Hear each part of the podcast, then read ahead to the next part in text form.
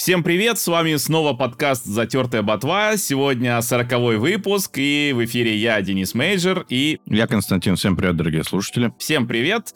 Ну что, он потихоньку раскачивается, Новый год, э, релизов пока не очень много, хотя кое-что есть. Вот тут «Принц Персии» вышел, поговорим. Ну, по крайней мере, я поиграл в демку. Ты играл? Да, я играл. Ага, ну вот как раз обсудим демку и свои впечатления уже, они уже о готовой демке. Но, тем не менее, я еще вот, э, с сыном играл очень много, мы прошли несколько игр на свече, тоже расскажу о них, я о них уже упоминал, но сегодня поговорим более подробно, ну и плюс уже как спустя прохождение игр. Но давай начнем, наверное, опять с вопросов.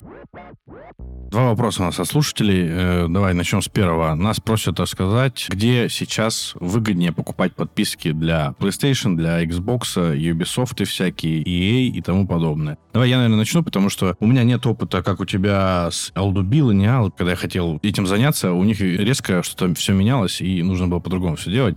Я могу рассказать, как я делаю. Я пользуюсь сайтом плати.ру, я покупал там коды для PlayStation на американский аккаунт. На турецкий нет, потому что... А для Nintendo Switch я покупаю там для Польши. И я всегда сравнивал цену с нынешним курсом. Я сравнивал цены других магазинов. И никакой особой выгоды не было. Ну, либо дороже на 15 рублей там, образно, либо дешевле. Пользовался постоянно этой площадкой. Я могу сказать, что ни разу не было у меня никаких проблем с активацией ключа. Ни один из аккаунтов моих не забанили. И если какие-то проблемы возникают с товаром, который вы купили, то площадка вот эта Plati, она всегда разбирается досконально в каждом случае. И Game Pass я, кстати, также продлевал через сотник или как, да, э, наверное, все его знают. Вот. Но я, по-моему, даже уже отдавал аккаунт, потому что у меня для Game Pass а отдельный аккаунт, и мне сильно страшно не было. Я его передал, мне все быстро сделали. А вот по списку PlayStation Plus для Турции я оформлял через какой-то телеграм-канал. Давай теперь про более сложные пути, но более дешевые зато. Ну, во-первых, я бы добавил, что на платиру надо просто смотреть, главное смотреть на рейтинг продавца, то есть, как правило, продавцы одни и те же, которые давно этим занимаются, в частности, вот этот сотник, ну, это ник, который состоит из латинских букв, которые похожи на русские для формирования слова сотни. Вот. И э, кто-то там еще есть, я уже точно не помню, но, как правило, то есть это продавцы с огромным стажем, с огромным количеством заказов, с огромным количеством отзывов. Не надо покупать, ну, на всякий случай, да, там каких-то новых продавцов, в которых нет отзывов. Ну, это вроде базовые правила, ну, вот, просто отметить, вдруг кто-то придет э, на платиру, там не туда ткнет. Ну, то есть э, проблем вроде как не было, ну, просто чтобы их и не было дальше. Ищите проверенных продавцов. Вот. А так, в целом, э, что делаю я? Ну, во-первых, всегда бывает такое, что разные, ну, подписки по-разному пополнять выгодно, да.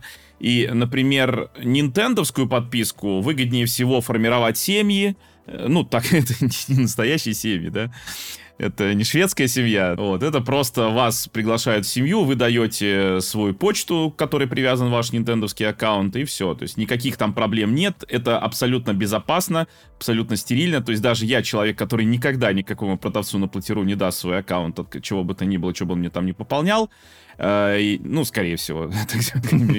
По крайней мере, аккаунта, на котором что-то есть. Ну, правда, у меня мой знакомый, который семью меня пригласил. Но просто семейная подписка, даже расширенная, на год выйдет там в районе 300-400 рублей. Ну, наверное, уже 400, там немножко подорожал э, курс. И, ну, то есть, это расширенная подписка на год на свече. По поводу э, подписки на PlayStation, я лично продлял как последний раз, когда была скидка на вот эту пятницу, какая-то черная пятница, 11.11, ну что-то такое. Я их все время путаю, я забываю, что из них черная пятница, что 11.11, вот, киберпонедельник. Я, короче, вот, вот эти скидки, вот эти вот ноябрьские, октябрьские, пофиг, осенние. Я ее купил, э, вот тогда была скидка 30%, она мне обошлась, по-моему, 3,5 тысячи рублей в, Тури, в Турции через Иненал. То есть это уже подорожавшая подписка, но скидка была 30%. А какой тир подписки? Я сначала купил экстру, а потом выяснилось, что в экстру не входят э, классические игры с PS1. Я не сразу это выяснил, но просто поскольку мне на стриме что-то такое заказывают периодически на стримах по заявкам, я такой думаю, надо апгрейдить, я ее апгрейднул, еще там что-то доплатил там 300 рублей. Ну, то есть, э, в принципе, э, конечно, дороже, чем было, да, было вообще полторы когда-то. Я помню, было полторы делюкс и 1300 экстра. Вот. Но, тем не менее, принципе, все равно с 30% скидкой не так больно. Ну, это ж нагад все-таки. Вот. Что еще? Xbox. Xbox у меня заканчивается, по-моему, в марте. Я не знаю, пока буду продлять. Видимо, все-таки буду, потому что периодически что-то выходит. На Xbox пока не знаю. Видимо, я обращусь к тебе, Константин, там на платиру подскажешь, как... Ну, вот желательно, конечно, без передачи аккаунта. Потому что у меня, во-первых, на этом аккаунте виндовый аккаунт, а это и Skype, и OneDrive, и много-много... Конечно, если у вас много информации, личной информации на вашем аккаунте, то, конечно, они все равно, каждый раз, я помню, когда проворачивал такую схему, они писали мне обязательно меняйте пароль от почты, от аккаунта, чтобы к нам не было никаких вопросов, потому что это же и не они могут сделать, а кто-то другой. Но вообще я знаю схему, что можно создать другой аккаунт новый, и ты просто на него э, делаешь подписку и расшариваешь на свой. Да, да, но смотри, какая но история. Я, например, играю с сыном, да, э, на, я на одном Xbox, он на другом Xbox, то есть я играю на Xbox Series X, он игра, играет на Xbox One X. И в основном, конечно, у меня игры куплены один раз, либо подписка и подписка тоже одна у меня, и мы играем в мою подписку, да, потому что я сделал его Xbox, на котором он играет под своим аккаунтом, своим основным, да, там стоит мой аккаунт, вот, и, соответственно, шарится на сына все подписки и все игры. Если что, у Nintendo подписки не шарятся, игры тоже шарятся, но подписка шарится у PlayStation и у Xbox. Вот. А если я сделаю дополнительный аккаунт, то мы уже так не сможем. Потому что он будет основным только для одного, и либо нужно будет все равно играть уже с этого аккаунта, либо, ну, короче, так не получится. Поэтому Идея, конечно, с аккаунтами, с передачей аккаунта мне не нравится, но тем не менее, я подумаю еще, как я буду продлять э, Game Pass, и буду ли, может быть, какой-нибудь базовый Game Pass, не знаю, посмотрим. Еще я пользуюсь подпиской иногда Ubisoft Plus, которая есть именно на Xbox. На PlayStation ее нет. Э, именно в таком варианте. Там какие-то отдельные игры от Ubisoft иногда попадают в подписку, но, в общем, там как-то по-другому работает. На Xbox есть полноценная подписка Ubisoft Plus, которая стоит, опять же, в Турции я плачу через Иненал, это получается где-то 700-800 рублей в месяц. Это дорого, но я никогда не оплачиваю больше месяца. То есть, как было, вот смотри, вышло, например, The Crew Motorfest, я оплатил подписку. За месяц я в эту игру наигрался. Вышел потом Ассасин, я еще оплатил подписку, и я наигрался в эту игру за один стрим, и немножко еще поиграл снова в The Crew Motorfest, да. Сейчас вот вышел Принц Перси, я вот думаю, наверное, тоже возьму подписку, наиграюсь в Принце Перси, пройду его, думаю, за это время, а потом как-нибудь на Switch, может, карик куплю, когда там подешевле будет. В общем, посмотрим, да. Вот, так что для меня вот такая схема действует. На всякий случай я повторю, как с иненалом работать. То есть это, ну, ты регистрируешься в иненале, там, по-моему, нужен загран. Э, и потом я поставил еще приложение Корона э, из Google Play, например. Это приложение ставится, ну, не только, я имею в виду, просто из Google Play тоже оно есть. Там, конечно, есть страшное слово, то ли микрозаймы, то ли что-то такое, вот. Но это отдельные там кнопки, в общем, не надо их нажимать. Я тоже долго был против э, этого приложения по этой причине, но потом, ну, блин, что-то надо делать, да. Вот, там какая история? Кидаешь сам себе деньги. Получается, кидаешь с русского счета на турецкий. Главное условие не меньше 300 лир. Если меньше 300 лир, там просто еще комиссия получается, допустим, за перевод 99 рублей они себя берут то ты, можешь, ты не сможешь деньги вывести, если меньше 300 лир. Ты сможешь их вернуть, но без комиссии. Да, то есть 100 рублей ты просто потеряешь. Ну, ни на чем, просто ни сфига. Поэтому э, не надо так делать. Меньше 300 лир кидать. Ну, от 300 лир получается, то есть там курс ну, он примерно как курс Центробанка, может быть, чуть выше, и комиссия 99 рублей за перевод, да, то есть, э, ну, без проблем, я считаю, то есть, в принципе, дешево. У перекупов будет гораздо дороже. Просто гораздо. Гораздо дороже, поэтому не надо у перекупов. Э, есть много перекупов, но если можете сами это сделать, поверьте, это не так сложно. Гайды есть в интернете, то есть разобраться легко. Единственное, что да, это ковыряние, но ковыряние, честно говоря, с алдубилом, когда, я помню, его пополняли через Binance, вот там ковыряние было больше. Потому что там нужно было покупать, продавать криптовалюту, да, и для этого нужно, во-первых, найти нужного мерчанта. У них у всех разные курсы. Разные курсы еще в зависимости от суммы. Нужно было не забывать фильтровать. Я по 10 раз там этот фильтр пережимал, потому что я что-нибудь да забывал фильтр поставить. Вот. Потом нужно ждать. Я как-то ждал 2 часа, прежде чем чел мне деньги перевел. Ну, ну вот была такая история у меня, да. А тут на короне ты сам себе кидаешь, они тут же тебе приходят, ты тут же жмешь кнопочку «Вывести на иненал», один раз ты все это привязываешь, второй раз ты просто прожимаешь э, «да-да-да» на этот же счет, да, «да-да-да» на эту же карту вывести. У тебя на иненале деньги тут же появляются уже без всякой комиссии, иненал пока с меня, по-моему, комиссию никакую не берет вообще. А, единственная проблема, что там для вот такого перевода пополнение короны тоже нужно делать. Я его делаю через Озонбанк. А Озонбанк недавно вел комиссию 1%.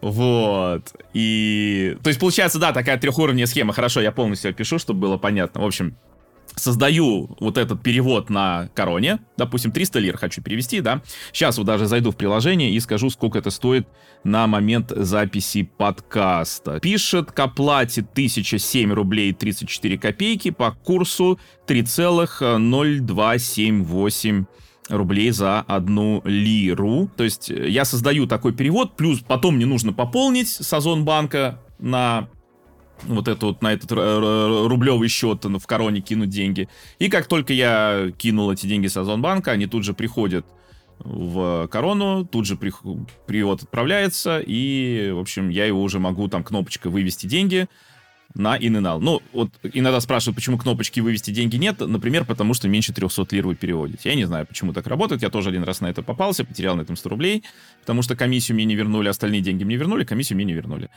Э, ну и, в принципе, все. Больше так не делаю. В остальном, ну, пока это для меня самый удобный способ. Кстати говоря, таким же способом можно покупать что-то в eShop, привязывая эту карточку виртуальную Иненала. Если что, кстати, да, у Иненала там тоже при регистрации есть возможность, типа, вот, введите свой адрес Турции, мы вам эту карту доставим. Этого, ну, там, адрес Турции можете ввести, карту доставлять не надо. Может, без доставки карты все работает. Просто лимит у тебя там 2750 лир, по-моему, в месяц, не больше. Но, как видим, пока это все еще много пока еще 2750 лир, это все еще выше, чем full прайс игры.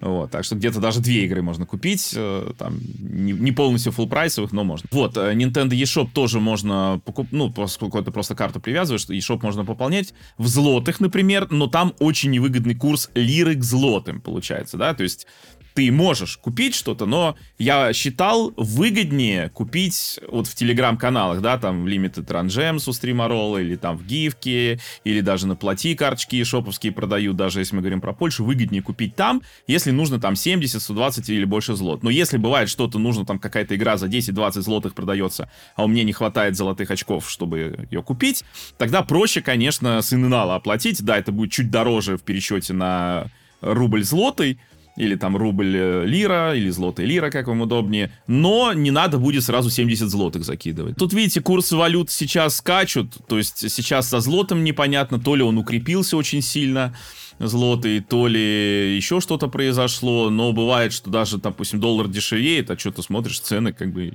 не снижаются. Ну, вообще, я вот сколько, говорю, на плотине смотрел и сравнивал с курсом, а, а у них даже есть, знаешь, какой-то джетлаг в том плане, что курс поднялся, а цены еще могут быть старые. Обратное тоже верно, и обратно, нужно следить. Да, тоже верно. Допустим, курс понизился, а цены еще не успели. Ну, то есть они будут продавать эти карты по той цене, по какой они закупили, ну, со своей наценкой, поэтому, да, пока они их не продадут, цена не понизится. Вот, а на PlayStation я хочу добавить добавить. У меня турецкий аккаунт, я его делю с другом. У меня PS5, у него PS4. И у меня еще есть два друга, у них такая же связка. И они короче, не продлили перед повышением цен э, свою подписку. У них летом кончается. И они решили э, добавить третьего человека с PlayStation 5 и еще как бы накинуть. И у них получилась такая вещь, что если две PlayStation 5 имеют доступ к этому аккаунту, то у одной из них вешаются замки на игру. То есть для Sony логично, что, допустим, у меня PS4 и PS5 имеют доступ к этому аккаунту, потому что, возможно, у меня была до этого PS4, я ее не продал и купил PlayStation 5, и у них вопросов никаких не возникает. Но если уже две PlayStation 5, они уже такие, что-то тут не так, и, короче, неудобно. Нужно постоянно перезаходить в аккаунты, чтобы эти замки снимались, и я не знаю, что они будут делать. А, один друг сказал, чтобы второй не покупался PlayStation 5. Но это тоже как бы не выход. Наверное, перейдут на подписки более дешевые. Следующий вопрос. Нас просят рассказать про интерактивное кино на Nintendo Switch. Слушатель прошел а, антологию The Dark Pictures, и вот ему хотелось бы что-нибудь похожее но только на Nintendo Switch, что усложняет нам выбор, наверное. Ну, наверное, даже не так уж и сильно усложняет, конечно. Детройта нет на свече, но The Dark Pictures человек уже прошел. Так что что у нас остается? Telltale всякие, какие там вот это. Tales from Borderlands вроде бы есть. Walking Dead, Бэтмены. Бэтмены есть, да, вот эти тоже. Есть Life is Strange, по-моему, обе части, если мне не изменяет память. Вторую точно видел, первую я не помню точно. True Colors есть. А, ну да, вот. Есть, э, я э, проходил, мне очень понравилось, э, такое тоже, по сути, интерактивное кино, называется State of Mind, она так, с такой лоу-поли графикой, по сюжету это чем-то напоминает Детройт, только лучше. Я бы сказал, умнее сюжет гораздо, чем в Детройте. Менее банальный. Ну, он тоже немножко банальщины дает. Ну, все-таки, мне кажется, получше в этом смысле. И мне очень понравилась игра State of Mind, рекомендую. Road 96 есть такая интерактивная игра. Ну, кстати, как вариант детективный можно рассмотреть. Вот тоже убийство в Восточном экспрессе. Она где-то между телепается, знаешь, между квестом и интерактивным кино. Такая промежуточная стадия. Там, да, конечно, больше геймплея, связанного с решением загадок, головоломок, чем в типичном каком-то вот интерактивном кино. Но в целом все равно какое-то такое ощущение, наверное, можно получить от игры. Но здесь уже надо, конечно, ну, специфично на это смотреть. Может быть, посмотреть мой обзор. Э, чтобы понять, как там чего. Тем не менее, ну, мне кажется, это довольно близко.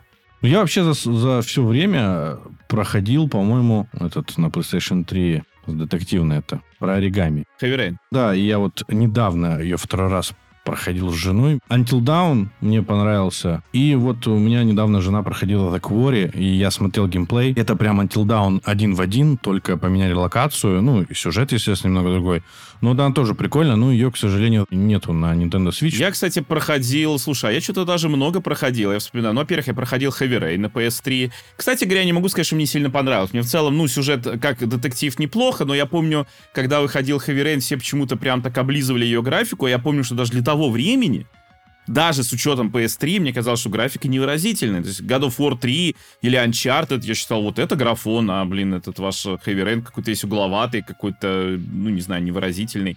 Мне не нравится. Даже больше, когда вторая вышла, ну, точнее, не вторая, а другая игра, как она, Beyond Two Souls, она мне визуально понравилась больше, но я ее так и не прошел. Что я еще проходил в целом? Я проходил из Dark Pictures Man of Medan, мне не очень понравилось, э, поэтому я следующий Dark Pictures трогать не стал. Еще я проходил Эрику на PlayStation 4, выходила такая вот тоже очень короткая, короткая вот такая киношка. Там она очень нелинейная, там очень много, ну, в принципе, как часто бывает в таких киношках, да, куча разных вариантов развития событий. Сам сюжет, он длится примерно 2-3 часа, поэтому я прошел раз 6, посмотрел разные концовки, не все, но, в общем, успокоился, примерно понял, что происходит э, в мире игры, ну и как бы норм. Конечно же, я проходил Until, Dawn, по-моему, проходил его... А, ну да, на PS4 я его проходил. State of Mind, который я посоветовал. Ну и, наверное, все, если не читать визуальные новеллы еще, ну, все-таки, наверное, немножко другой жанр визуальной новеллы. Вот. А именно киношки вот эти вот проходил. Ну, в целом, я тоже не фанат большой вот таких игр. То есть какие-то меня чем-то зацепили. В тот же State of Mind, когда я начинал играть, я не подозревал сначала, что это вот именно киношка. Я думал, о, я хожу там, low poly, там арт-дизайн прикольный. Ну и потом я понимаю, да, я играю в интерактивное кино, но, опять же, мне уже и понравилось, и завязка как-то прикольная. И я с удовольствием ее прошел, получил огромное удовольствие. Но Until Dawn мне понравился тоже, да. Until Dawn, да, хороший. Но еще вспоминаю, я забыл, наверное, игра, которая мне понравилась. Э, Wolf Among Us. Вот она мне понравилась. И еще из последнего интерактивного кино а, мне нравится, знаешь, формат э, этих игр, потому что у меня жена в них играет, и я просто смотрю, мне вообще ничего делать не надо. А Microsoft выпускала, вот они так всегда делают, выпускают игру, и о ней никто ничего не помнит, она достаточно неплохая. Она называется As Dusk Falls. Nintendo Switch мало, конечно, вот именно графонистого интерактивного кино. Я даже удивлен, что... Ну, Dark... еще, в принципе, мало графонистых игр. Да, ну да, ну просто вот The Dark Pictures вышла, может быть, стоит надеяться, что и выйдет The Quarry в будущем. Так что вот такие игры, ну хотя бы есть вот, да, Life is Strange, много вот этих Telltale'ских, э, все-таки Бэтмен, э, Walking Dead много кому нравится, я знаю. Попробуйте их, если вы в них не играли. Они, знаешь, они не так похожи на The Dark Pictures, антологию, это сто процентов но они тоже интересные. А именно вот с такой с мистикой, чтобы было что-то связано, я даже э, не знаю. Так что вот так. Надеюсь, мы хоть как-то помогли в этом вопросе. В State of Mind есть немножко мистики, но она там скорее научно-фантастическая мистика, но она такая, да, там, ну, немножко мозги переворачиваются. Новый год начался, мы уже знаем, что у нас 18 января Xbox Developer Direct будет. Ну и давай начнем с него. Потому что нам известно что как минимум 4 игры, которые они покажут. Это будет Индиана Джонс, Evolved, э, Hellblade 2 и стратегия Ara History Untold. Вот. Hellblade 2 я пропущу, и ты тоже. Потому что мы, не знаю, э, мне не... Ну, первую часть я не сильно понял. Э, я, я в нее играл, но как-то мне не сложилось. А вот знакомые, которые мне играли, они прям были и восхищены некоторые. Ну, Тут дело вкуса, конечно же. Но лично для меня вторая часть Hellblade от Microsoft в этом году это стопроцентный AAA. Вот я думаю, у них такие ставки на эту игру. И поэтому я надеюсь, она в этом году выйдет, и, может быть, Xbox выровняется в этом плане качественных игр.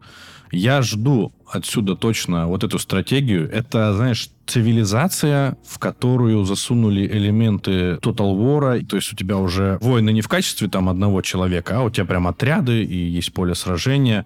А города разрастаются наподобие там игры City Skyline. Э, то есть очень много, они тоже, ну, не маленькие. И мне интересно, она выйдет в Game Pass е. Avowed, ну, очень было интересно. Еще раз повторюсь, когда ее первый раз показали, я думал, что вот это сейчас будет разлет, но потом они меняли и визуал, и показали не, немного невнятную презентацию игры у нас была. Э, не знаю, посмотрим, что будет. Выйдет в Game Pass е. Game Pass еще у меня есть, так что, естественно, я ее попробую. Но что вот я сильно жду, прям чересчур, это Индиана Джонс, потому что этот мужчина мне тоже импонирует, как герой. Фильмы я люблю. И вот интересно то, что это же разработчики Machine Games, которые у нас известны серии Wolfenstein. Что меня интересует, э, они же все эти игры от первого лица. С точки зрения геймплея, мне было интересно, как они Индиану Джонса бы вот показали от первого лица. Но с визуальной точки зрения я все-таки хотел бы видеть э, э, его фетровую шляпу, кожаную куртку и лосо, с которым он бегает. Все-таки, я не знаю, я тут на перепутье. И если от первого лица у них игры достаточно хорошо получаются, ну, если мы берем Wolfenstein, то от третьего я не припоминаю ни одной игры в их послужном списке. Ты как вообще Тебе больше было бы интересно в Индиану играть от первого лица или от третьего? Слушай, я, во-первых, так скажу, я не очень понимаю, почему часто люди такие начинают говорить, вот, эта же студия делала вот такие игры, как же она будет вот такие делать. Ну, то есть, э, примеров, когда даже очень какая-то консервативная студия, которая уперлась в один в один и тот же, я не знаю, жанр, делала другие игры все-таки достаточно. Взять From Software, блин.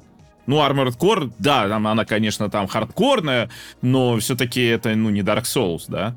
Ну, сделали же, сделали, совсем другая игра. Я не буду Guerrilla Games приводить в пример, потому что, во-первых, мне не нравится Horizon, во-вторых, мне кажется, все равно они Killzone-то последний сделали дерьмовым, но э, тот же Killzone все-таки был Liberation. Короче говоря, я не вижу здесь проблемы. По поводу первое, третье лицо, давай вообще так вот, я бы углубился э, в то, хочу ли я вообще, в принципе, видеть Индиану Джонса на экране. На самом деле, с детства, конечно, я очень любил э, фильмы про Индиана Джонса. Но проблема в том, что игр про Индиана Джонса особо хороших не было. Одна из, наверное, самых таких нормальных в которые я помню, это был Янг Индиана, молодой Индиана Джонс на Денди. Ну, по сути, такой простой экшен-платформер, но который довольно такой атмосферный и э, все-таки немножко отличался, ну, там, от даже некоторых игр того времени. Я его проходил несколько раз, мне очень нравился. Но потом я поиграл в Uncharted. И тут я понял, что вот она игра по Индиану Джонсу, которая, в принципе, идеальна. Это как, знаешь, тоже, типа, лучшая игра по чужому — это Метроид. Слышал такое? Да. Ну или Контра тоже, кстати, неплохо. Вот, ну, Контра по чужим, а Метроид по чужому. Ну, ладно, Alien Isolation потом появился. Ну да, Alien Isolation это нормальных игр по чужим, ну, по франшизе. Ну, были там небольшие попытки, там Alien 3 чем-то на Денди выделялся. Ну, в целом, знаешь, не особо было. Вот. И примерно здесь такая же ситуация. То есть, э, что такое Индиана Джонс? Помимо всяких там приключений, разгадываний древних загадок и поисков артефактов, это еще и харизма. И, естественно, в фильме харизму тащил Харрисон Форд. Очень харизматичный актер, который, в принципе, и Хан Соло у него вышел очень таким харизматичным, да, причем, ну, скорее, позитивно харизматичным, при том, что изначально у него роль была э, не очень позитивная, наверное. Ну, не то чтобы антигерой, но тем не менее. потом и тот же Индиана Джонс, и у меня первый вопрос, а кто будет играть этого Индиану Джонса? Потому что, смотри, какая фишка. Нейтан Дрейк получился очень харизматичным. И благодаря Эми Хеннинг, которая, в принципе, создала персонажа, и благодаря Нолану Норту, который его озвучил вот этим своим голосом, и это одна из лучших озвучек. И это один из э, тех э, случаев, когда я говорю, ни в коем случае не надо играть в русскую озвучку в Uncharted, никогда. Не только потому, что потрясающе сыграл Нолан Норт, но и, и а он потрясающе сыграл. И, и, кстати говоря, если мы берем роли Нолана Норт, он не везде потрясающе играет. Если взять того же из Assassin's Creed э, бармена Дезмонд, Дезмонд, его озвучивал Нолан Норт. Причем голос он примерно даже такой же, как у Нейтана Дрейк. Мне не понравилась озвучка. Она, ну, она какая-то, значит, просто дженерик озвучка. Там не чувствуется эмоции персонажа. Может быть, проблема, опять же, э, в несозданном персонаже. То есть актеру не объяснили, кого он играет. Он просто, ну, приходил там, зачитывал реплики, уходил. Но, тем не менее, Нейтан Дрейк получился великолепный у Нолана Норта, а у нашей озвучки Нейтана Дрейка озвучивает Денис Беспалый. Это, наверное, его худшая роль. Ну, при том, что можно найти у него нормальные роли. Э, но это, наверное, просто худшая роль. Если даже вот, э, я не помню, кто озвучил Виктора Салливана, там неплохо. Кстати говоря, даже хотя... Да, Виктор, кстати, лучше озвучен. Да, хотя оригинал там тоже бесподобный. Вот, э, у Виктора Салливана, у персонажа. Но а, переозвучка неплохая, но главный герой просто провален полностью и бесповоротно. Я видел все части в его озвучке. То есть я помню, что первая часть, когда играл еще на PS3, не было русской озвучки. Даже субтитров не было. Потом выходит вторая часть, и сразу с озвучкой, с озвучкой и субтитрами. И я в нее начал играть, думаю, начну на, на русском языке играть полностью. Начал играть на русском, я просто не вытерпел. И я в итоге, сколько играл в Uncharted, э, ну, я по 11 раз перепроходил, да, там, первую, вторую, третью, третью уже 7 раз, но, тем не менее, я каждый раз всегда играл русские субтитры, английский звук, потому что невозможно при такой разнице, да, то есть, э, если взять, и не знаю, там, озвучка какого-нибудь Division, которая у нас, ну, так себе озвучена, да, но там и оригинал так себе озвучен. И поэтому да пофиг, я буду играть на русском языке, потому что, ну, нет разницы. И там, и там плохо. Или наоборот, э, обратный пример, просто чтобы вы не подумали, что вот знаешь, как есть такие люди, для них любая русская озвучка это по умолчанию плохо. Нет, я, например, считаю, что Far Cry 4 Pagan Min сыгран гораздо лучше в нашем варианте, при том, что там его озвучивает на минуточку Трой Бейкер, но там это голос абсолютно дженерик, ну, то есть, это вот как вот Нолан Норт озвучивает Дэм, Дезмонда Майлса, примерно так же э, Трой Бейкер озвучивает Пейгана Мина. Тогда как у нас актер действительно старается ему придать вот те краски, которые ну, как мне кажется, соответствуют его образу в принципе, его поведению, его внешности, его поступкам. И там он когда злится, и когда он, наоборот, там по-доброму расположен к Аджаю, все эти оттенки переданы прекрасно, и русская озвучка Far Cry 4 именно Пейгана Мина. Там, конечно, да, главный герой хуже, но там он говорит-то мало. Вот. Я считаю, что гораздо лучше сделано именно в российском варианте. Но по поводу Uncharted да нет. Так вот, к чему мое долгое отступление вело. Что если в итоге, понимаешь, э, харизма, да, главное, если в итоге вот этот э, Индиана Джонс получится менее харизматичный, чем Нейтан Дрейк, то нахрен такое нужно, да? Как бы он там не выглядел, как бы там от первого лица, от третьего лица, абсолютно пофиг. То есть э, это главное, вот харизма персонажа это то, на чем держится и держался и Индиана Джонс, и э, этот самый и Uncharted, и в принципе даже менее известный, но все еще фильм в этом же стиле «Роман с камнем», ну, «Романсинг with Stone», там Майкл Дуглас играл, и там тоже, ну, харизма все-таки героя важна, хотя, конечно, мне кажется, Харрисон Форд справился лучше с э, таким образом. Там как-то похуже. Но в целом все равно. То есть это, говорю, харизма — это прям вот то, что должно тащить. Ну, либо просто дайте мне дженерик героя, который будет дженерик ходить, э, там какие-то загадки прикольные, и я, в принципе, я обойдусь без этого. Ну, там. Ну, тогда не надо просто называть Индиану Джонс, да? Просто от Индиана Джонса сразу, ждешь, сразу ждешь вот этой харизмы. И она есть у Нейтана Дрейка. Поэтому посмотрим. Если игра названа Индиана Джонсон, то, наверное, большая часть людей, которые захотят эту игру, в первую очередь, это поклонники фильма или хотя бы этого персонажа, они будут ожидать аналогичного опыта от игры, как и от фильма. Это понятно. А первое или третье лицо, я тебе скажу, для меня больше это какой будет геймплей, потому что вот какие-то игры, даже, допустим, вот есть у нас переключение в какой-нибудь там Skyrim, да, там на третье лицо. Я не представляю, как играть в Skyrim от третьего лица. Или там Fallout 4. Ну, не играется он как-то от третьего лица, вот совершенно вот для меня. Знаешь, когда играется в Skyrim и Fallout от третьего лица, когда ты просто по красивой локации идешь медленно и вот смотришь, все, это максимум третьего лица в этих играх.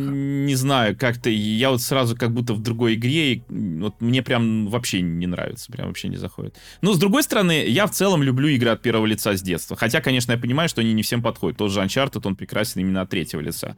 Э, но тут мы опять возвращаемся к харизме персонажа.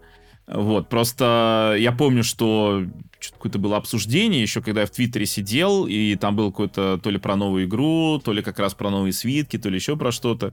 И было большое обсуждение. Еще Костя Говорун, он топил за третье лицо. Типа, нет, первое лицо это устарело, это сейчас никому не нужно, это полная фигня. Я считаю, что первое лицо это отличный шанс сделать э, больше погружения для игрока, но опять же это нужно делать грамотно, потому что некоторые игры еще раз не играются вот э, от первого, а некоторые не играются от третьего. И тут нужно находить вот этот самый волшебный баланс. Ну, видишь, я же спрашивал про первый вид или третий вид э, с той точки зрения именно геймплейна. Я не в том плане, что Machine Games не сможет это сделать. Ну, конечно, не смогут. А может и нет. Нет, может, нет, может, нет, нет, конечно. Я имею в виду, что есть много примеров, когда разработчики там э, ар- аркадных гонок делали другие игры замечательные, и, ну, как-то ничего с этим не случилось. Ну, вот сейчас у нас у Xbox Playground Forza Horizon делал-делал, а сейчас и Fable. Ну, может, у них получится, действительно. Но я на это надеюсь. Поэтому, игры с точки зрения геймплея, потому что в Wolfenstein там же тоже были э, апгрейды у этого Бласковица. То есть перенесут они свои наработки, точнее, свой опыт в эту игру. Вот что мне интересно. Но я жду Индиану Джонс, и вот если про Uncharted сказать, Uncharted это, конечно, крутая серия. Мне она очень сильно нравится. И нет следующей игры, понимаешь? Ну, то есть ни анонса, ничего. Я могу вернуться, переиграть во все эти части и получить такое же удовольствие.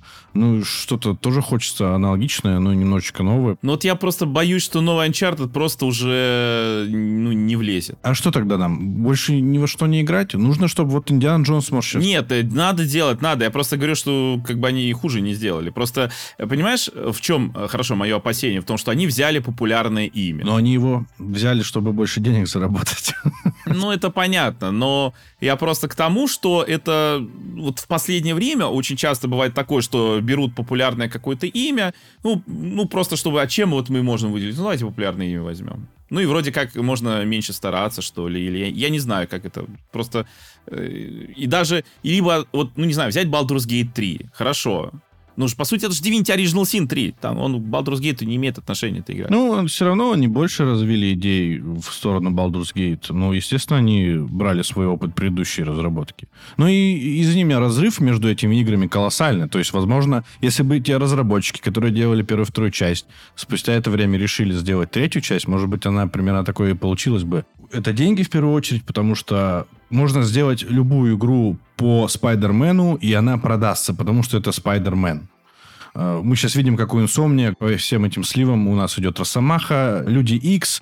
И, конечно, это большая реклама, что вот, идите сюда, тем более инсомния делает неплохие игры про супергероев. И, конечно, все будут покупать, нежели чем делать что-то иное. А вот берут не Индиана Джонса, придумывают своего героя, и все будут говорить, ну, это скопировано с Uncharted. Так, э, понимаешь, какая история? Про Uncharted же тоже говорили, что скопирован с Том Прайдера. Но в итоге потом стали говорить, Том Прайдер теперь скопирован с Uncharted. Это вопрос, насколько хорошо вы сделаете. То есть, и э, почему э, тот же Uncharted, а он именно что встал на уровень Индиана Джонса, потому что они смогли сделать это настолько классно. И неважно, это новая франшиза, не новая, старая там или еще какая. Важно качество готового продукта. Ну, или ладно, там, э, качество, конечно, это тоже мерить. Ну, какая-то харизма вот это, там, я не знаю, во всем, не только, кстати, в героев. Какой-то, знаешь, даже харизма в игре. Просто вот есть игры, в которых сама вот какая-то харизма. Может, это, конечно, просто так кажется, ну, может быть. Но, тем не менее. И вот смогли заявить о себе, ну, Naughty Dog, да, таким образом. А кто-то возьмет э, имя известное и сделает, и думаешь, ну, Даже, в принципе, второй Человек-паук, вот сейчас вот многие такие говорят, блин, ну, предыдущий был лучше. Ну, я не знаю, что люди ожидали от второго Человека-паука. Мне хотелось Паука, я это уже говорил. Мне дали Паука, все. Я там 35 часов этой игре отдал и все, пошел дальше по своим делам. Ну, в общем, я жду, по крайней мере, две из этих игры. Если они выйдут еще и в этом году, это вообще будет замечательно. По слухам, якобы Индиан Джонс, правда, выходит в 24-м. Я думаю, стратегия тоже. Ну, Hellblade 2 свободов тут непонятно. А, и последнее, что касается этой презентации, на ней не будет новостей об играх Activision Blizzard. Ими поделится компания позже в 2024 году. Вообще, было бы круто, если бы они в конце сказали, что вот, там, не знаю, 5 Call of Duty, Diablo 3, 2, Resurrected попадает в Game Pass. Я думаю, это было бы неплохо. Ну, видимо, попозже. Если у нас презентация от Microsoft уже железной пройдет, то здесь аналитики, как всегда, предсказывают будущее. Хотя мы не сам такие же аналитики, потому что у Nintendo всегда либо в феврале, либо в начале марта происходит этот самый директ. Я жду Metroid Prime 4 как завершающий этап для этого поколения. А, в прошлом году Джефф Граб нам говорил, что э, ремастер от второй и третьей части Metroid Prime также существует, и он будет, но, видимо, а, офис Nintendo решил над ним подшутить и не выпустить в прошлом году эту игру, эти игры. Может быть, в этом что-то случится. Вообще, мне кажется, они должны показать что-то интересное, потому что фон информационный над этой консолью все тучи больше сгущает, и это на Nintendo ну, не сказать, что это, наверное, давит на инвесторов Nintendo, а Nintendo-то все равно, они своими инвесторами неплохо управляют. Но было бы круто, если бы вот они сильно показали, на мой взгляд, Metroid Prime, возможно, Silk Song, но это точно не случится. И в конце, в конце, могли бы, знаешь, сказать такие фразы, что вот игры, показанные сегодня, выйдут и на будущем поколении. Либо просто бы сказали, что у нас есть э, новое оборудование, и мы его покажем в будущем в тизере и как-то вот так. Не, я думаю, тогда тизернуть, ну, хотя, не знаю, всегда с новым поколением, конечно, очень сложно, потому что, да, нужно, с одной стороны, успокоить, что все эти игры появятся и на новом поколении, но, с другой стороны, все равно, что некоторые люди скажут, а, блин, ну что, э, нынешний Switch уже слабый, вот, вот когда выйдет новое поколение, тогда и возьмем. То есть тут, на самом деле, сложно даже нащупать какую-то, не знаю, промежуточную вот, эту, вот этот момент, да, может быть, знаешь, я тут сейчас подумал, может быть, из-за этого иногда кросс-геновые игры специально ухудшают, чтобы они не выглядели прям сильно лучше на новом поколении. Не знаю. Но в общем, я думаю, что если в этом году выйдет новый Switch, наверное, уже пора что-то об этом говорить. Наверное, так. Тем более, что у них, э, ну, пока, конечно, вот из игр, анонсированных на ближайшее время, не сказать, что прям все такое прям шедевральное. Ну, хотя я не знаю, как оно выйдет. Вот сейчас Принцесса Пич выйдет, и оказывается, что это вообще шедевр из шедевров, там, на уровне Марио Odyssey. Ну, как вышел Кирби Forgotten Land. Ну, кто ожидал от Кирби, что он будет крутой? Ну, я не фанат Кирби в целом. То есть мне ни одна часть так не зашла, как вот Кирби Forgotten Land. Я от многих людей такое слышал. И, ну, потрясающе же было. Вот. Так что посмотрим, конечно, на принцессу Пич. Но, с другой стороны, тоже надо как-то готовить людей к выпуску. Просто тут э, вы, выпустить и... Ой, не выпустить, а сказать даже тизер, надо все равно какие-то даты обозначать. А то люди же начнут, а вдруг она завтра выйдет. Понимаешь, у всех вот завтра, понимаешь, как, как снег э, на голову, да, у коммунальщиков. Завтра. Нет, ну так же не будет. То есть это ну, заранее должно произойти. А люди все равно волнуются, что брать, не брать. Я, конечно, с одной стороны, это тоже, знаешь, ну, блин, уже как-то седьмой год жизни консоли, может, уже раньше надо было решиться брать, не брать, вы только сейчас решаетесь. Но кто-то, может, только созрел. Да брать, я считаю, конечно, все равно.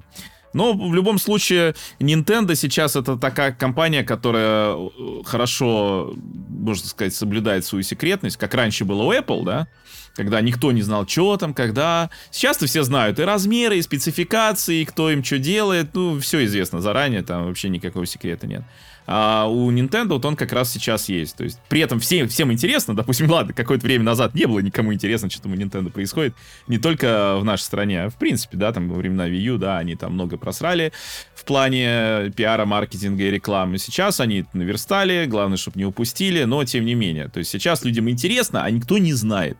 И все начинают гадать, строить какие-то теории. Даже Джефф Граб, я думаю, пальцем в небо попал по поводу ремастеров э, других метроидов. Не факт, что он... Ну, то есть я имею в виду, э, вряд ли он говорил то, что он знает, слышал или что. Скорее всего, он просто тоже, ну, как-то думал, что, наверное, будет так. А оно вот может быть не так. И и все. Я с тобой соглашусь, что если бы они сказали, эти игры выйдут на следующем поколении, то да, часть людей бы задумалась, стоит ли вообще-то покупать, куплю уже на новый. Они в целом это могут все проигнорировать, но вот хотелось бы, чтобы они э, действительно показали какие-то ремастеры своих игр, Metroid Prime 4, ну, либо Silksong, хотя, вероятнее, они консоль анонсируют, чем выйдет Silksong. Компании в целом не любят вот этот долгий маркетинг после анонса консоли. То есть э, Nintendo Switch вышла, по-моему, спустя два месяца после презентации. Не совсем. Подожди, в октябре был э, ролик рекламный про Nintendo Switch в октябре 2016 года. В январе, я помню, была презентация в Москве, где уже можно было пощупать. И в марте э, вышел Nintendo Switch. Но, получается, с анонса с анонса до самое прошло полгода, ну и между презентацией, ну, короче, по три месяца примерно прошло. Да, полгода, если с тизера, и два ну, месяца ну, после месяцев. презентации. Ну, пять, да. Ну, то есть, э, по идее, аналогичная ситуация должна быть и здесь. Тизер, презентация и выход к консоли. Продажи немножко просаживаются. Может быть, вот в февральском директе они и поднадавят, и люди также пойдут такие, ах, ладно, пойду все-таки куплю ее. И последняя презентация, которая тоже должна идти, по-моему, вслед за презентацией Microsoft, ну, в этих же датах, попозже, в феврале, там, короче, должна быть. Это State of Play. А мы в прошлом выпуске обсуждали трейлер игр, которые выйдут на PlayStation 5 в этом году. По нему видно, что PlayStation заручилась поддержкой сторонних студий, и, наверное, они пока будут идти этим курсом в этом году, но мне кажется, они должны хотя бы одну игру на этот год анонсировать, и я бы рассчитывал на студию Sucker Punch, потому что они в 2020 году выпустили Ghost of Tsushima. Бюджет у игры был очень маленький по сравнению со Спайдерменом. Успех у игры был большой, и я бы ждал вторую часть. Не знаю, как они, правда, это все обыграют. Будет ли это уже призрак Цусимы или какого-то другого региона, но я бы хотел на это посмотреть, потому что я Insomniac мы знаем, когда уже что выйдет. Naughty Dog, скорее всего, все пропустит, возможно кто там, Bluepoint что-то делает. Короче, проблема в том, что у Sony, вот всегда говорим, да, что у Microsoft много студий. Надо не забывать о том, что у Sony их тоже очень много. И проблема в том, что мы не знаем, чем они занимаются. И Sony же, у них, как у всех, конечно, бывают переносы, но они, по-моему, не анонсируют игры, которые выйдут там позже трехлетнего цикла. То есть за, ну, в, в периоде трех лет они могут анонсировать. На своем месте я бы ждал, что, вот, говорю, Ghost of Tsushima больше что-то на ум ничего не приходит. Либо новую пачку для PlayStation VR 2. Но ты вот э, согласен в том плане, что хоть одна игра от внутренней студии в этом году должна выйти. Ну, мне так кажется. Не, ну я думаю, да, потому что, ну, хорош, come on, ну вы что там? Ну, Insomniac, допустим, ладно, мы знаем, чем они заняты, они за всех там отдуваются, но тем не менее, у нас остальные студии тоже вроде как бы не самые там ленивые, да? Или с ними тоже все стало плохо? Посмотрели на Xbox, сделали так же, а зачем? Ну, посмотрим, посмотрим. Я, конечно, бы надеялся, не то чтобы я прям хотел видеть следующего Ghost of Tsushima, но если они особенно поправят основные проблемы, которые у них были в этом Ghost of Tsushima, ну, наверное, в этом что-то будет. Не у каждого платформодержателя интересен каждый эксклюзив, который они показывают, потому что это эксклюзив. На него всегда большие ожидания, что это всегда проработанная игра с хорошей идеей. И я смотрел на первые превью, ну, я думаю, ну, Assassin's Creed не продают. Японии еще не было в Assassin's Creed, поэтому они решили ее взять. Мне очень боевка понравилась, но да, остальные проблемы, конечно, у нее были. И что самое интересное, я всегда отношусь к эксклюзивам или играм AAA уровня с большими требованиями, потому что, ну, у них большой штат, у них очень много денег. Когда я в Госусиме видел, как я там сажусь на лодку, и мне нужно переплыть на корабль, и у меня просто черный экран. Ага, да, черный экран. Просто многие люди говорят, что вот, смотрите, тут лучшие игры, тут все графонисто, все круто, и у меня черный экран. Ну, вы серьезно? Теперь понятно, что бюджет у игры был очень небольшой. И, естественно, они не стали прорисовывать эти касцены, но на тот момент мы об этом не знали и игра имеет успех, и я, я бы хотел вторую часть увидеть. Все-таки, наверное, Дзин мне более-менее как персонаж, наверное, понравился. А, ну, игра с шероховатостью. Но боевка меня захватила. Боевка была крутая. И мне, ну, видимо, этого было достаточно в этой игре. А так меня на ум больше ничего не приходит. Потому что они все свои серии позакрывали. В основном вообще сейчас все платформодержатели и большие студии вывозят за счет громких имен, да, вот как Индиана Джонс. Проще взять крупную франшизу. Вот, я вот, кстати, вот к этому-то и говорю, что, видимо, настолько все плохо, что, ну, давайте громкое имя возьмем. Ну, может быть и нет, может быть, я ошибаюсь в плане Индиана Джонса, но вот э, какие-то первые мысли такие. Первые мысли такие, потому что э, у тебя меньше рисков. И в целом это могло быть и так, потому что мы либо видим продолжение крупных франшиз, там Assassin's Creed, Far Cry, да, вот э, крупные имена, которые, на Call of Duty тот же, там рисков очень мало, потому что ну, купят все равно. А что новое создавать э, уже сложнее. В этом году мне, наверное, побольше нравится э, список игр хотя бы сторонних э, разработчиков. Все эти презентации пройдут в скором времени. Если что, Денис их все будет стримить, так что заходите к нему на стрим. Постарайтесь, по крайней мере. Просто они, если какой-нибудь как-то неожиданно, особенно Nintendo, они, они любят. Я, постоянно, я боюсь просто постоянно, честно говоря. Вот ты не уезжай. Я серьезно, я... А нет, лучше ну, а уедь, чтобы она точно была. Ну, вот... Давай, собирайся в командировку куда-нибудь или отдохнуть. Нам нужен Nintendo Direct. В канадском Безбае появилось упоминание нового контроллера э, DualSense, как бы версия вторая, который будет держать аж, аж до 12 часов. Ну, то есть примерно в два раза больше, чем нынешний геймпад в аналогичных условиях. И меня удивило, эта новость, потому что я подумал, ну, как бы я сравнил свои ощущения, я понял, что я его хочу больше, чем Edge. Не то, чтобы у меня прям большая проблема с э, геймпадом, э, с разрядкой. То есть, в принципе, я привык как-то, у меня два геймпада. Ну, когда два, проблем вообще нет. Не, ну его и на заряде-то без проблем играть. Это не когда у тебя один комплект батареи. Но, тем не менее, я подумал, что э, просто когда они выпускали Edge, они же выпустили его с еще худшей батарейкой, чем обычный. Да. Не то, что он больше потребляет батарейку. Нет, там батарейка была меньше, напомню, для тех, кто, может быть, не помнит. И это было удивительно. И сейчас, наконец-то, они начинают задумываться о том, чтобы улучшать свой геймпад.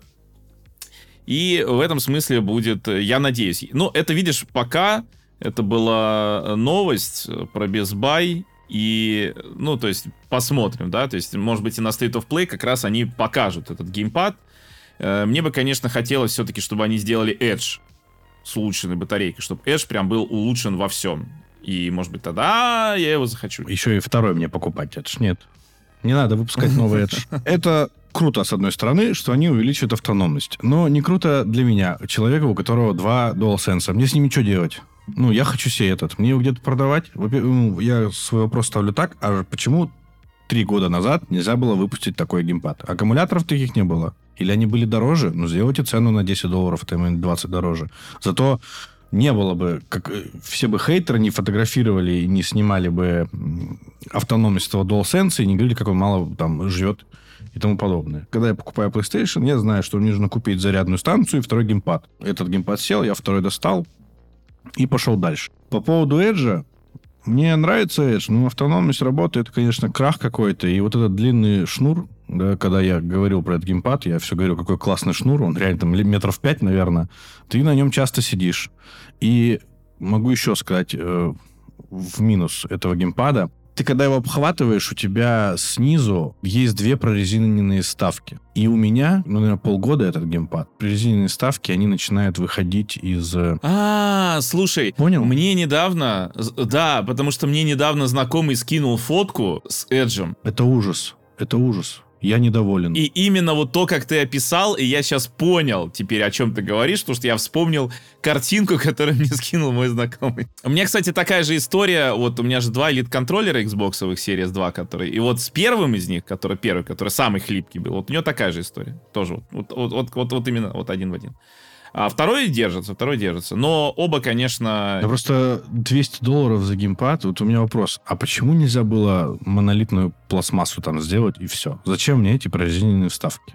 Я, если честно... Ну, типа не... модно, молодежно. Ну, модно, молодежно, но и с точки зрения функционала я никакого удобства дополнительного не чувствую. Знаешь, там, беря в руки один геймпад или второй. Я этим расстроен, если честно, очень Конечно. сильно. Мне Конечно. вообще это не понравилось. И, я не знаю, гарантийный ли это случай или нет, это, наверное, надо узнавать. Но это с точки зрения качества катастрофа для PlayStation. Так что э, мой дополнительный вердикт – не берите этот геймпад. Потому что, ну, функционал, функционал рознь, это все понятно, но именно вот с точки зрения качества это неприятно, когда вещь, за, за вещью ты следишь, а она вот просто захотела и превращается в непотребное. Ну, с чем живем, тем живем. Но вообще, это, конечно, автономность круто, что не увеличивается. Я говорю, вопрос только в том, почему это нельзя было сделать заранее. Ну, теперь можно в целом ограничиться, если этот геймпад выйдет, э, одним э, геймпадом на все поколение. И, наверное, это неплохо для будущих покупателей. Хорошо, что они развивают геймпады. Даже если сейчас не про автономность поговорить, да, там DualSense сильно отличается от DualShock 4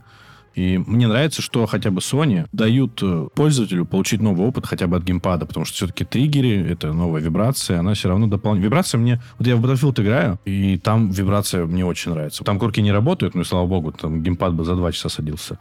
Но вибрация э, отличная, и во многих играх неплохо. Не только рекламный ход. Nintendo имеет желание расширить сотрудничество со сторонними командами для своей следующей консоли. Они активно ищут новых партнеров, э, несмотря на то, что они и так у нас как бы работают со сторонними компаниями. И, как пишет нам журналист, ему еще известно как минимум три студии, которые ведут э, продвинутые переговоры с Nintendo насчет разработки игр по IP-компании. И еще Nintendo встречается с инди-разработчиками по поводу выпуска их уже игр. В общем, они расширяют свои внутренние команды, так как разработка современных игр занимает все больше и больше времени. В нашем подкасте часто говорим, да, что у Nintendo в связи с тем, что у них э, игры выглядят проще, соответственно, разработка все равно легче, но, тем не менее, они все равно ищут пути, чтобы забить какие-то, возможно, будущие дыры, потому что даже для Конечно, них, да, даже да. для них это разработка увеличивается, потому что мы видим Зельда, да, сколько разрабатывается. Очень трудоемкий процесс, э, хоть и там кто-то может сказать, что э, графики нет, того нет, зато арт-дизайн просто бомбический. Это вот компания, которая уже все шишки, наверное, набила, которые могла, сама себя чуть не утопила, в своем же голубом океане. Одна там плавала и чуть не захлебнулась. Но вот они научились и планомерно идут к росту. Я надеюсь, что PlayStation тоже сейчас перегиб какой-то будет хороший. Microsoft не знаю, что будет. Но ты вот как на это смотришь? Во-первых, какие они свои IP могли бы отдать на разработку другим студиям? Да, любые. Ну вот смотри, э, во-первых, мы уже видели примеры еще во времена геймбоя, когда Capcom делала Зельду. Да? Вот, то есть я даже не говорю сейчас про Bandai Namco или кто там, который, ну, делали Pokken Tournament, да, там команда, которая делала Tekken, делала Pokken Tournament. Я даже не про это говорю, потому что там еще это покемоны, там как бы это не совсем Nintendo, там не только 30%, не-не-не. Я говорю вот про чисто такие, чистокровные нинтендовские франшизы, то есть вот тебе, пожалуйста, и, в принципе, и Metroid можно туда отнести, и вот тебе Зельды. Ну, с Марио разве что не было э, прям такого, хотя было Ubisoft, которая делала Марио Кролики. А, ну, по сути, если мы говорим об интеллектуальной собственной, вот, собственности, вот тебе оно и есть. Да, они не сделали платформер, ну, так и что, в принципе, тоже делали хорошую игру. А, с инди даже разработчиками было. Помнишь, Cadence of Hyrule? Игра, которая, ну, по сути, это Зельда, только с механикой экшен вот этих э, боев, ну, под ритм, да, из рогалика, как он там, Crypt of the Necrodancer. То есть даже инди, то есть раньше вообще такого невозможно было представить, что Nintendo даст какой-то инди студии, там не японцы же, кстати говоря, да, даст им вообще свою главную, гл... ну ладно, э, вторую все-таки, Марио, наверное, главное, э, но даже так. Ну а Марио даст Ubisoft. Ну когда вот это раньше было видано, слыхано? Ну вот они дали, получилось, опыт успешный, что бы не попробовать и дальше. Естественно, с контролем со своей стороны. Все-таки, я думаю, Nintendo здесь, э, они безумны, но не, не настолько, чтобы повторить историю с Филлипсом, да? То есть они больше, я думаю, как бы... Я говорю, учатся на своих ошибках. Да, да. Нет, в этом смысле ты правильно сказал, что э, они набили все возможные шишки, которые только могли. Многие компании еще даже э, ну, даже Microsoft, учитывая, что Nintendo на минуточку там еще с 19 века существует, ну, хоть они тогда не видеоигры делали, какая разница. То есть они дольше всех инду- в индустрии, они создали эту индустрию, и да, они набили реально все возможные шишки, которые только могли. Вот, поэтому, и да, разработка, ну, я об этом всегда говорю, что время разработки игр э, все увеличивается, оно и у Nintendo увеличивается, просто оно не такое большое, как у, там, не знаю, какого-нибудь э, очередного Red Dead Redemption или GTA, но все равно оно тоже увеличивается, конечно, потому что и Nintendo все равно и графику увеличивает, и масштабность игр увеличивается, то есть если мы посмотрим на Breath of the Wild, казалось бы, у, нереальный масштаб, один из лучших open world в истории, потом выходит Tears of the Kingdom, где всего еще больше, конечно, хейтеры говорят, так они просто взяли старые ассеты. Ну, попробуйте, соберите из ассетов Breath of the Wild Tears of the Kingdom. Посмотрим, как у вас это получится. Знаешь, я постоянно слышу, ой, да это можно и игры Nintendo на коленке сделать. Так возьми и сделай. Докажи. Докажи просто. Я сколько раз это видел, когда какая-нибудь инди-студия делает свою а-ля Зельду, а-ля Марио или а-ля еще что-то, но именно не с подходом, что вот у них какое-то свое там видение, а именно вот, а, мы сейчас делаем, о, что сейчас, ну, легко же. И говно получается как правило. То есть э, получается не говно, когда они все-таки свои какие-то идеи пытаются развивать. Это, кстати, еще и тоже хотел об этом как-нибудь сказать, но раз уж к слову пришлось, когда говорят, вот, а что бы не Sony взяла и повторила бы Зельду, но со своей графикой. Знаете, есть еще какой момент, очень неочевидный для многих, на самом деле, почему еще, в том числе, вот это постоянный рост э, фотореалистичности графики, он вредит э, очень многим играм, вредит индустрии в целом, скорее. Потому что количество деталей, которое становится в играх, приводит к тому, что все тяжелее и тяжелее игроку понимать, что в игре можно, что нельзя, куда идти, какие предметы подбирать, и вот эти все вещи. Из-за чего становится практически обязательным использование ведьмачьего чутья. Ну, или там режимы детектива, да, потому что, ну а как, вот, ты выходишь, помнишь, как раньше, ты выходишь, у тебя текстуры, изображающие траву, стены, и стоит ящик. Ну, дай-ка я тыкнусь в этот ящик, вдруг он что-то можно с ним взаимодействовать, да. Может быть, нет. То есть, либо ты разбиваешь этот ящик, что-то с него берешь или, или открываешь, или просто, ну, ящик и ящик стоял как декорация. Ну, и как бы проблем нет. А когда ты выходишь, у тебя стоишь там 500 ящиков, там полка, на которой там все эти мелкие детальки какие-то лежат, там, если это комната, кружечки, какие-то вот эти все там э, ручки, пенал какой-нибудь стоит, там ноутбук, смартфон рядом лежит, зарядка, еще что-нибудь, и все это вот это. Или ты выходишь на улицу в игре, и у тебя травка полностью детализирована, в траве что-то может скрываться, кстати говоря, тоже, и деревья, и кусты, и вот это все. Чем больше детализация реально растет игр, тем реально сложнее понимать, вот что вообще надо от тебя что ты можешь делать, что-то нет. Я помню, был один э, видос от э, какого-то западного ютубера, он снимал сравнение, ну, такое собственное, да, вот э, Зельды и Last of Us. То есть он говорил, я люблю Last of Us, но вот когда я поиграл в Зельду, я что-то новое испытал. Понятно, что игры совершенно разные, но сравнивает он не геймплейные механики, он сравнивает конкретно, как происходит поиск лута. Ну, не поиск лута, а поиск, ну, каких-то полезных вещей. Ну, лута будем говорить, какая разница. И вот он показывает, просто я вам, говорит, сейчас покажу ускоренную свою запись геймплея в Last of Us. И он показывает, как он просто в каждый угол тычется. Ну, просто вот, знаешь, входит вот в какую-то новую локацию, или там в комнату, или просто там задний двор какой-то, да, там дом или чего-чего. И он просто вот, э, по сути, постоянно повернут от центра этой локации и постоянно тычется во все углы, вдруг там что лежит. А, там же реально много чего может лежать, а оно тебе еще и реально надо, потому что ты помнишь, там в первой Last of Us, там очень э, быстро у тебя, ты там заточку сделал, три раза ей ударил, все, нет заточки. Соответственно, надо нужно новую делать. И вот такие проблемы. И вот так выглядит геймплей. И это, ну, не то, что игра плохая, но в целом такой геймплей, он как бы не очень интересен. И говорят, ну и просто сравните, как происходит процесс э, поиска лута в Зельде. Ты просто приходишь и просто видишь. Гриб растет, травка какая-нибудь. То есть, в принципе, их видно. И видно их в том числе благодаря, ну, более простой графике из-за того, что более простая графика, ну, как-то лучше видно, что где лежит. Потому что методы уже разные перепробованы для того, как отмечать активные вещи. Это еще и, в принципе, в старое время, помню, первый резик был, да, где там предметы мерцали. Был Deus Ex, где они еще и обводку получали предметы. А просто, чтобы сделать какую-то максимально вот нативную, ну, вот просто ты идешь и вот как бы казуально подобрал предмет, ну, не казуально, я имею в виду, а как бы вот без всякого выделения. Смотри, там предмет это становится все сложнее и сложнее. И дело даже уже не только в предметах, что реально игрок приходит, а куда мне идти? И если это не прямая кишка, а открытый мир, куда мне идти, что мне делать, с чем взаимодействовать. Поэтому нет, это не просто так взять, а давайте просто возьмем э, всю Зельду и сделаем ее в мега-супер графоне.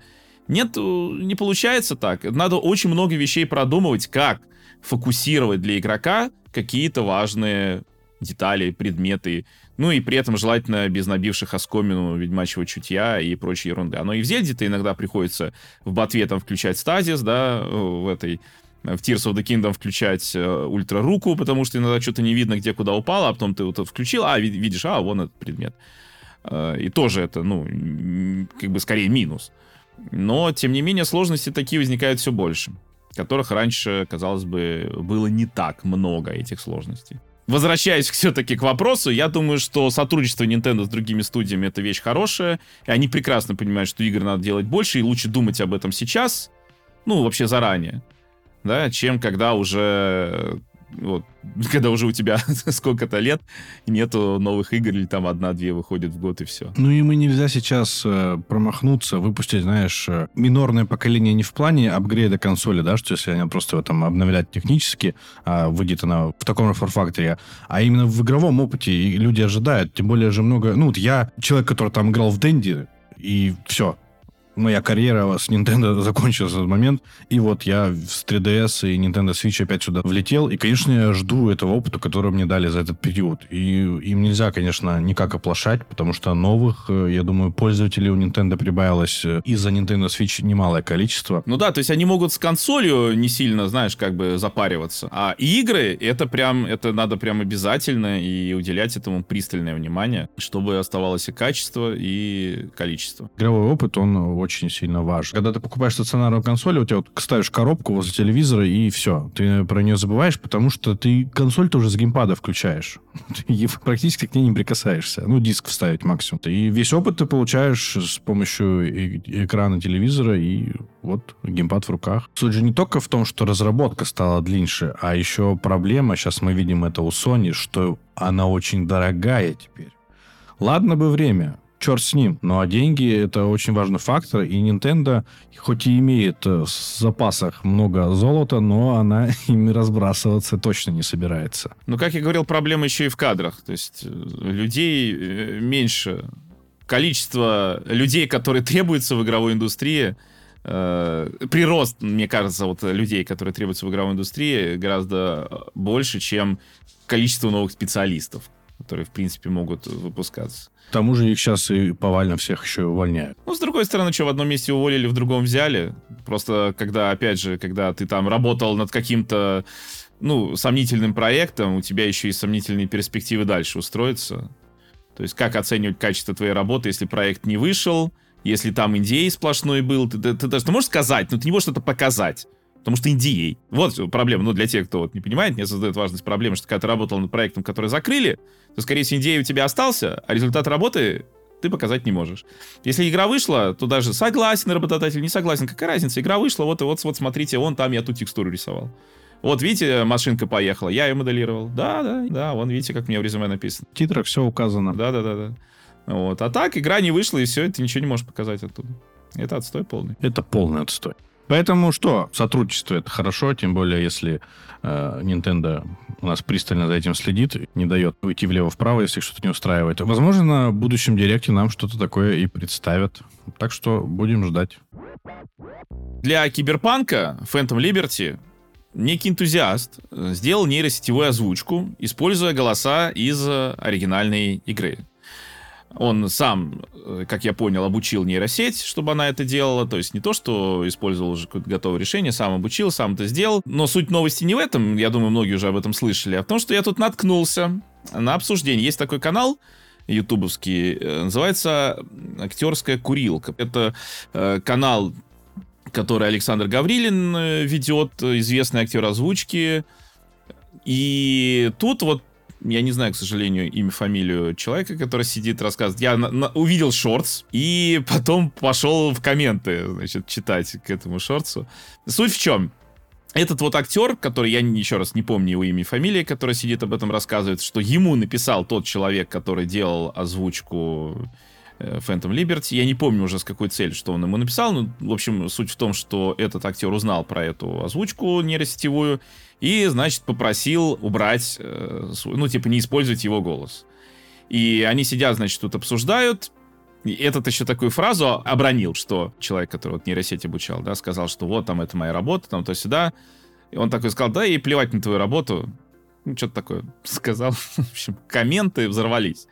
Я даже хотел немножко обсудить, ну, может быть, если получится недолго у нас, по поводу того, а что делать. И, в принципе, кто прав, кто не прав. Конечно, естественно, послушав этот шорт, ну, тут э, сейчас вот э, 2000 комментов почти, там большинство этого актера чехвостят. Ну, в том числе потому, что вот как он высказался, да, там плевать на твою работу, ему большинство комментов, да это на твою работу тогда плевать. Раз тебе плевать на чужую работу, почему кого-то не должно быть плевать на твою работу? Да, это там человек как бы, вот, он там использовал чужие голоса. Сейчас э, это, понимаешь, это новая реальность, да, то есть, с которой мы должны жить. То есть, когда-то тоже был забастовок, забастовки машинисток, потому что теперь их услуги не нужны, да? Когда-то, видимо, может быть, мы придем к тому, что актеры озвучки будут не нужны, хотя сейчас для обучения нейросетей они все-таки нужны. То есть это не то, это время еще не настало, на всякий случай я отмечу, это важно для понимания и для обсуждения этой темы, что еще не так, что можно с нуля сделать э, какую-то озвучку, то есть все равно нужен э, сэмпл голоса, а для этого все-таки это должен быть актер, который, ну, актер, а не просто чувак, который сел, поговорил. Но с другой стороны, а что делать-то? Ну, то есть, насколько я помню, актерам озвучки предлагали, ну вот, которые участвовали в, Киберпанк, э, в Киберпанке в оригинальном, да, им предлагала какая-то студия, чуть ли не Games Voice, поработать над озвучкой Phantom Liberty. Они отказались. Потому что у них есть какие-то, в общем, контракты, не контракты, непонятно что, с CD Проектами, которые при этом в их услугах сейчас не нуждаются. И тут я, честно говоря, уже действительно не понимаю, Потому что, то есть смотри, какая ситуация у нас складывается. Э, студия не хочет делать озвучку. Актеры не хотят э, с другой студией работать. Ну, то есть, э, там, которые делают кастомную озвучку. Хотя тут тоже я не понимаю, ну, это же не пиратство. Если вот изначально идея, что некая, ну, такая там фанатская студия, скажем так, обращалась к актерам озвучки. Просто суть в чем? Чтобы сохранить голоса, да, что у тебя есть дополнение, чтобы голоса звучали такие же. А не как вот, если ты берешь этот Готика 2 Ночь Ворона, и там одного и того же персонажа озвучивает то репетур, то непонятно кто. да? И прям в, в рамках одного диалога переключается. Никому не нравится, и, ну, вообще. Но с другой стороны, ну так вы же отказались от этого. Вам деньги предлагали. То есть вы говорите, где мои деньги? Хорошо, вот ваши деньги, вам, вам их предлагали, вы отказались. Ну а что делать-то в данной ситуации? Много раз натыкался на эти шорты, также из этого YouTube-канала «Актерская курилка» они очень негативно всегда высказываются в эту сторону. И их можно понять с той точки зрения, что очень сложно, наверное, пробиться в эту индустрию в России. Тем более у нас актеров озвучания не сильно поднимают э, на пьедестал звезд. Они шли определенными путями к этим достижениям. Конечно, наверное, им, как э, владельцам своего голоса, неприятно, что с помощью нейросетей и даже если они отказались, у них там есть какие-то контракты, мы же не знаем, что это за контракты. Возможно, им до сих пор как-то платится зарплата. Либо у них такой долгий контракт, что они боятся его потерять и в будущем могли бы над чем-то поработать. Поэтому не всегда негативно в этом плане высказываться. Их можно понять с этой стороны. Но, с другой стороны, на этой озвучке же никто не зарабатывает, как я понимаю, да? Нет, там никто не зарабатывает. Там вот этот человек, который это делал, он потратил свои средства. Я не знаю, на что именно тратил свои средства. Может быть, просто на электропитание для компьютеров, э, на которых он обучал нейросеть, или еще на что-то. Я не знаю. Ну что, да, он там что-то 300 тысяч, по-моему, своих рублей потратил, или как-то так. Э, может быть, он там собирает донатами сейчас или нет, я здесь не знаю. Мне просто, мне интересует... Меня, меня, знаешь, больше всего триггерит вот какой момент, да? То есть, с одной стороны, ну, вот многие компании сейчас ушли, да, и не хотят работать там с Россией, с российскими там актерами или еще Ну, как бы ушли и ушли. То есть времена, когда говорили, ну, к лету вернуться, ну, уже, наверное, прошли. Уже понятно, что если вернуться, то сильно не к лету, и сильно потом, и, наверное, на других условиях. И неизвестно когда. Но, окей, ну, то есть это новая реальность, в которой мы живем, да, мы, ну, мы с этим ничего не можем сделать, ну, как бы вот она создалась. Ну, хорошо, но почему, ну, а что тогда держаться за эту реальность? Я не понимаю вот, вот этого. Бояться их обидеть и, или что, вот мы сейчас там поработаем с другими, и нас потом эти не возьмут. Во-первых, я сомневаюсь, что вот только из-за этого, из вредности, что ли, не возьмут. Мне кажется, хорошего специалиста все равно возьмут. Просто я не знаю, конечно, действительно, тут ты вот прав, что с одной стороны, что какие у них контракты. Может, им до сих пор деньги платят, да, там э, Киберпанк продается до сих пор, а у них там проценты, например, в контракте прописан, и им до сих пор его выплачивают. Хотя я помню, что были у каких-то компаний проблемы с выплатами, с процентами, потому что вот, типа, вы в России, а мы в Европе. Но ладно, это про CD Projekt я не слышал, может быть, эти платят, действительно, фиг их знает. Но просто я помню еще ситуацию, когда CD Projekt с Сейберами расторгли, да, контракт IT Ведьмака. Next Gen версию делали, расторгли, потому что вот вы там из России, идите нафиг.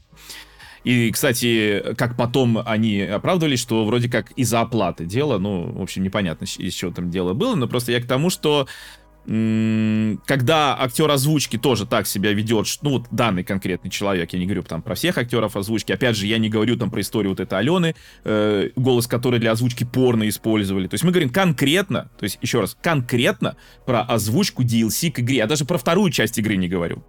То есть, в принципе, во второй части игры, ну хорошо, актер не согласен, давайте возьмем другой голос, не такая большая печаль. ну, DLC к игре, ну, это вот реально, я видел еще раз не один пример, когда голоса разные в DLC, не в DLC, и когда особенно DLC и не DLC как-то состыкуются или состыков... могут состыковаться в одном диалоге, но это реально отстой. Вот. И тебе предлагают ну вот ты, ты говоришь, твоя работа, хорошо, вот тебе предлагают эту работу, заплатить тебе за, за озвучку, я, насколько понимаю, речь-то шла не о том, что мало предложили. Я не слышал такого, что мало предложили. Типа, мы предложили бы много, я бы тогда согласился. А, и те новости, которые я читал, были связаны именно с тем, что они отказались, потому что они не хотят работать, ну, не знаю, налево или как. Хотя, опять же, ну, это не пиратство. Я не знаю, как там еще раз прописаны контракты. Может, там какие-то права на персонажа или еще какая-нибудь хрень такая прописана, да, что ты не можешь вообще этого персонажа никак нигде использовать. Примеры были э, некрасивые. Например, с Mortal Kombat известный пример, когда актер Дэниел Писина, который играл э, в игре Mortal Kombat Джонни Кейджа, когда он снялся для рекламы игрового автомата Street Fighter, по-моему, или какой-то другой, не-не, какой-то другой драчки. Ну, тут, правда, конечно, о чем он думал вообще. Да, да, да, здесь как бы это его проблема. Ты что-то как, как-то не очень умный. Ну, ладно, нет, ладно рекламы. Конкурента? Да, да, да. Тупой. Это да, это его проблема. Я пытаюсь вернуть Союз, я просто вспомнил этот пример. Меня с него каждый раз разрывает. это смешно. Кто встанет на сторону игроков, это раз. И второе, а вот э, ты, актер озвучки, который особенно вот так сказал, там, плевать на твою работу, а ты не думаешь, что реально всем станет плевать на твой голос?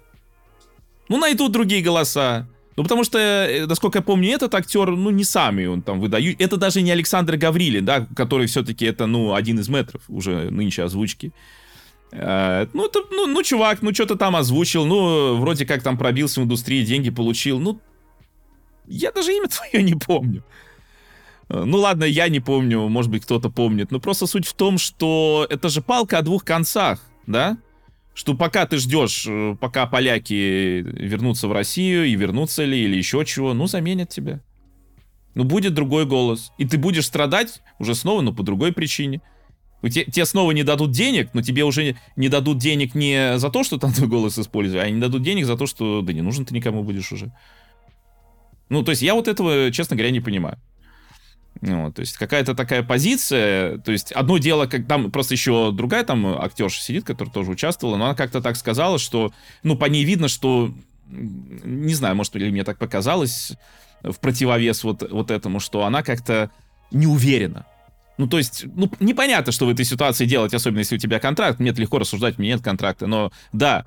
А он вот так вот прям вот высказался, и вот честно, да, действительно, это многих, э, вот я комменты читал, это прям Там просто жара в комментах. Прям жара. Там, ну, его кто-то поддерживает, но очень мало. То есть в основном ему именно там напихали в панамку. В том числе из-за вот такого высказывания, там, плевать на твою работу, вот это все. Ну. Если смотреть с его стороны, то он принимает решение за отказ работы, ну, это его решение, это, пожалуйста. Не хочешь делать, не делай. Но вот эта озвучка нейросетью, которая использует твой голос, я еще раз подчеркиваю, на ней человек не зарабатывает. Ну, для меня, наверное, это важно. Если он на ней зарабатывал, это другой совершенно вопрос о авторских прав. Он на ней не зарабатывает, и тем самым, если мы посмотрим на Киберпанк, это популярная игра в нашей стране. Дополнение тоже популярное, там больше 5 миллионов продаж, может, сейчас уже и больше. И это лишняя реклама твоего голоса, хоть и синтезированного. То есть любые доводы в его голове, все, что его сковывает, это, ну, ладно.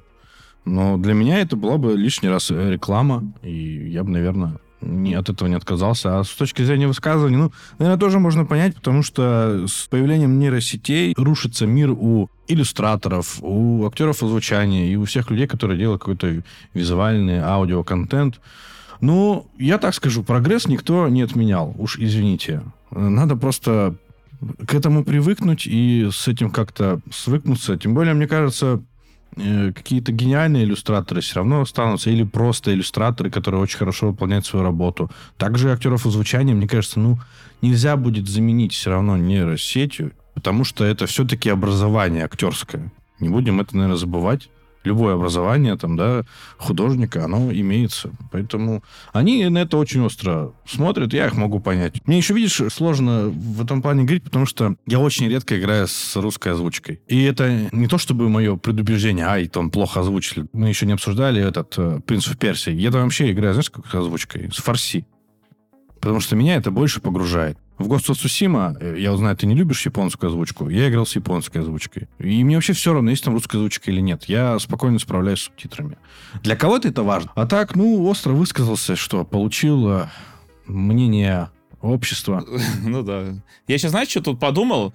Э, я слышал одно отличное высказывание про чат GPT, в частности, что, ну, когда вот тоже какой-то диалог был на тему заменит чат GPT, там, ну, какие-то профессии не заменит. И один человек сказал, что, конечно, полностью он не заменит, но люди, которые используют в своей работе чат GPT, заменят тех, кто его не использует. И я тут подумал, что, в принципе, в какой-то мере это, наверное, можно экстраполировать, что люди, которые все равно как-то научились жить с тем, что есть э, такая вещь, как э, вот эта, да, э, генерация все равно э, так или иначе, наверное, будут вытеснять людей, которые не научились с этим жить, там не приняли, отвергают ее или как-то так. Я не знаю, ли, речь там об отвергании или нет, может быть, если бы ему там предложили деньги или что, это была бы другая история, но очевидно, что в правовое поле уже пора это как-то вносить, да, там использование голоса, а, всего, прописывать варианты использования голоса, какие-то такие, даже там без твоего ведома, то есть без твоего ведома что-то там дописывают, записывают. Пока еще раз на данный момент нет такой нейросети, которая просто не сфига выдаст тебе классную озвучку. То есть пока все равно используется обучение нейросети на озвучке, на, собственно, на голосе того, кто, ну, на голосе актера. Соответственно, этот актер все равно нужен, и его профессия все равно нужна хотя бы для обучения озвучки.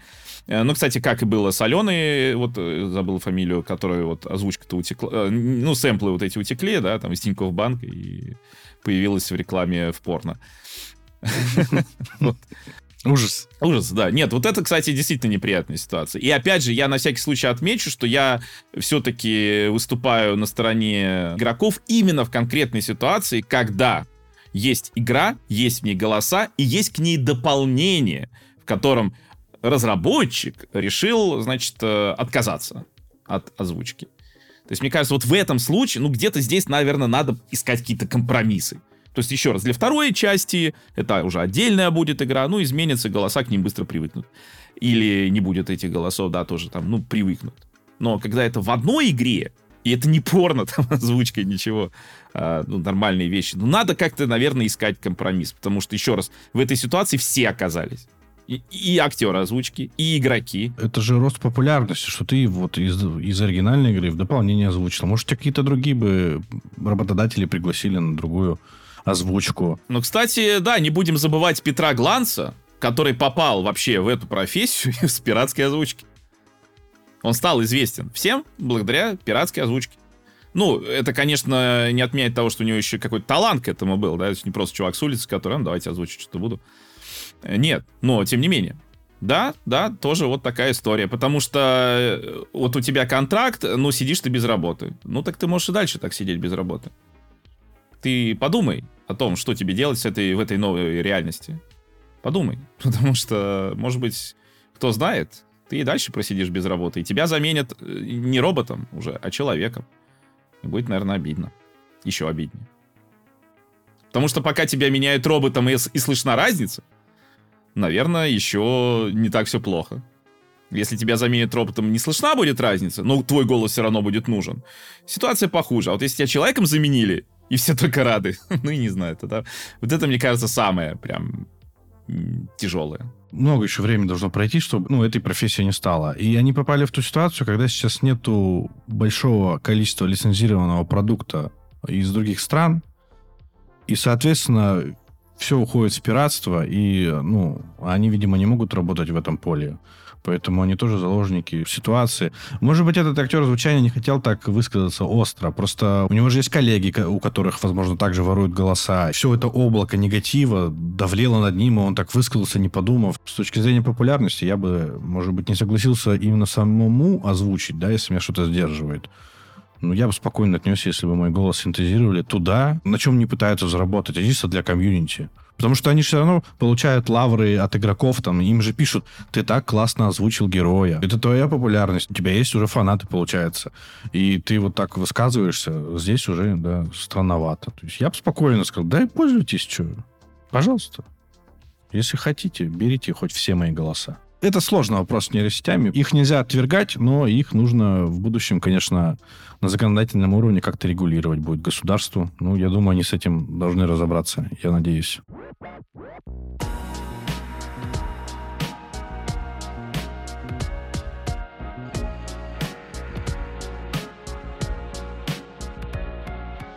Как тебе демка принц? Мне понравилось, но я много читал комментариев по поводу того, что не только в России, э, и там в США, в Европе, что они бы не купили эту игру за 50 долларов. Слушай, я бы тоже не купил. Вот у меня абсолютно тоже. Мне понравилось, но я не куплю это за 50 долларов. Просто очень большой был разрыв между выходом последней игры про Принца Персии и этой, и поэтому что-то такое хочется, и геймплейно мне она понравилась, потому что там есть идеи из самой первой части «Принца Персия», то есть вот эти вот ловушки, да, какие-то, ну и в следующих играх это тоже прослеживалось. Мне понравилась, наверное, боевка мечами, это все-таки интересно. Мне понравилась система вот этого их меток фотокарточек, или как это правильно назвать. Я, кстати, ее не понял. Но ты якобы фотографируешь фрагмент, и у тебя не просто точка, да, как раньше была. В любой метроидване ты себе ставишь точку, что тебе нужно вернуться.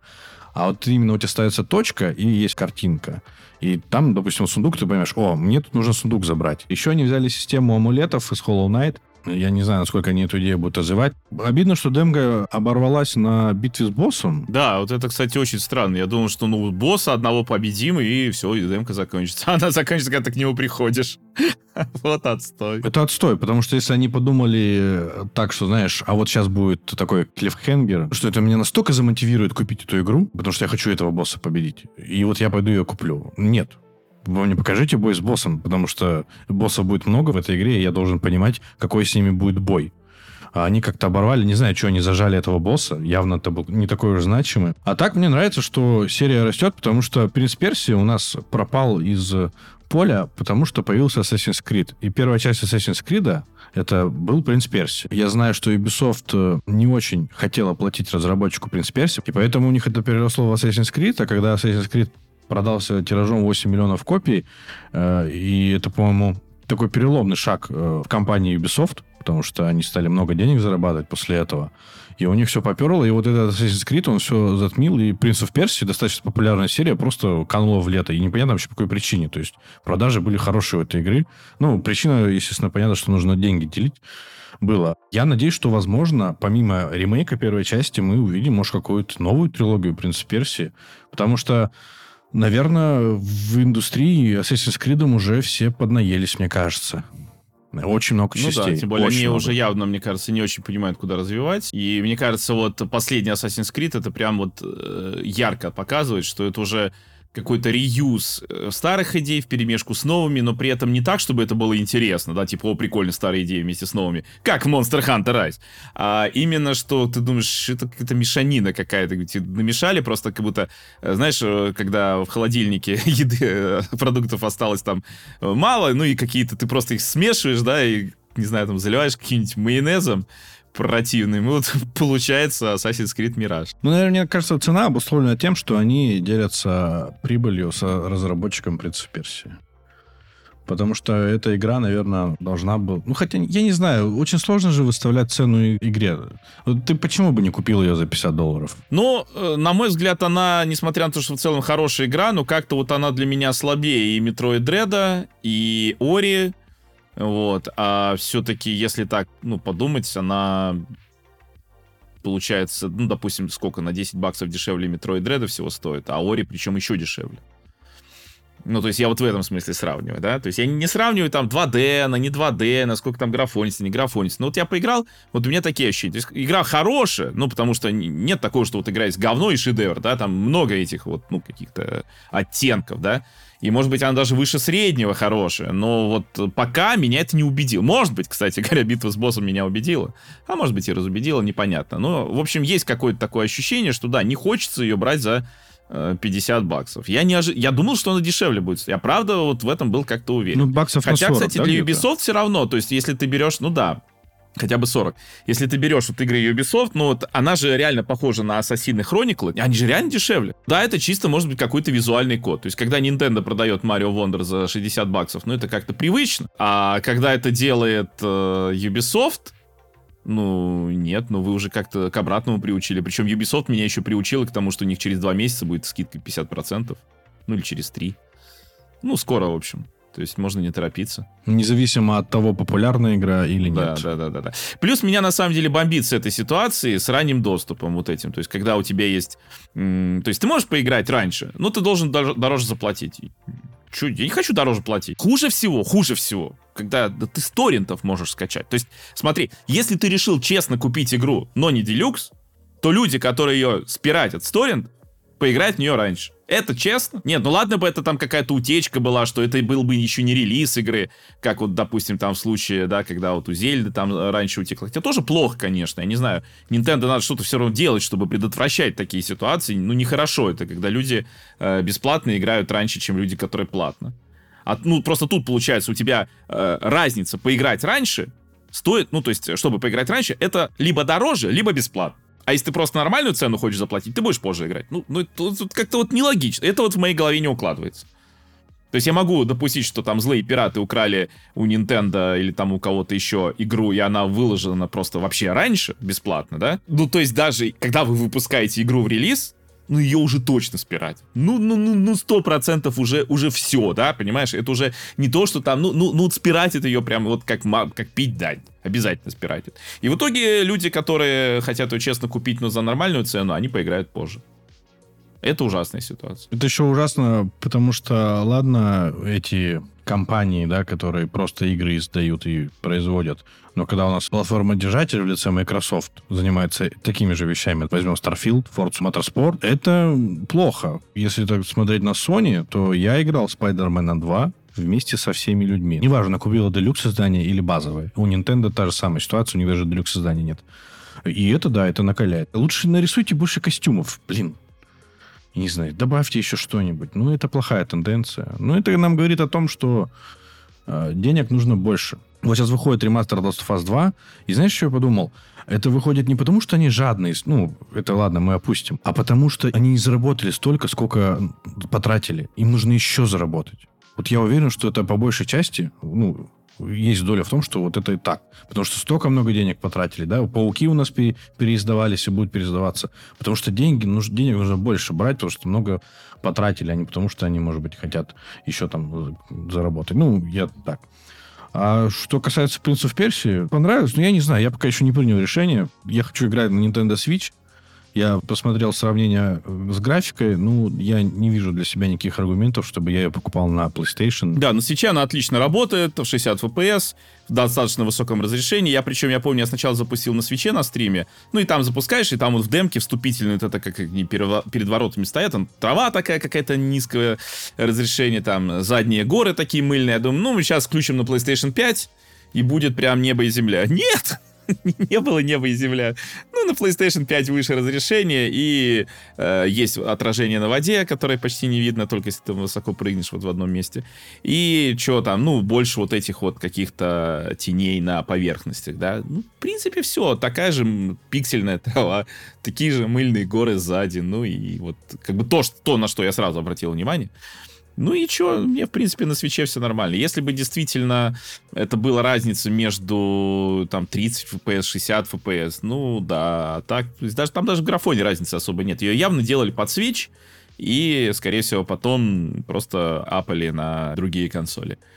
Что, кстати, тоже для многих, э, типа, вот что мы должны за это переплачивать, да? Ну, то есть ты покупаешь там игру на Switch, но на своем там Xbox ты играешь так же. Я думаю, что, скорее всего, я сделаю, как и раньше, я просто куплю подписку Ubisoft Plus, там, рублей 700 на, там, самом, в турецком Xbox Store и просто поиграю по Xbox, а потом, если она мне понравится, я захочу еще и на Switch, я куплю там или карик, или куплю, когда она будет на скидке в электронной версии. У меня есть желание поиграть. Мне хочется. Посмотрим, как битва с боссами будет сделана, если они будут, конечно, однотипные. Мне очень понравилось, что там мифология замешана, аудиоряд неплохой достаточно.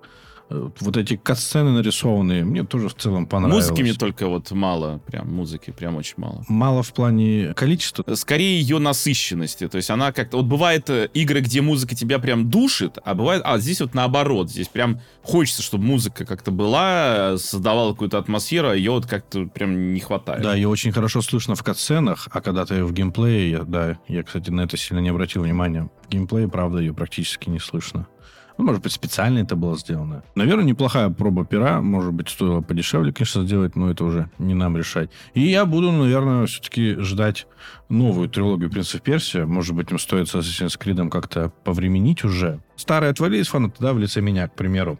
Они новых набрали э, с выходом Origin, Одиссеи, э, Вальгалы.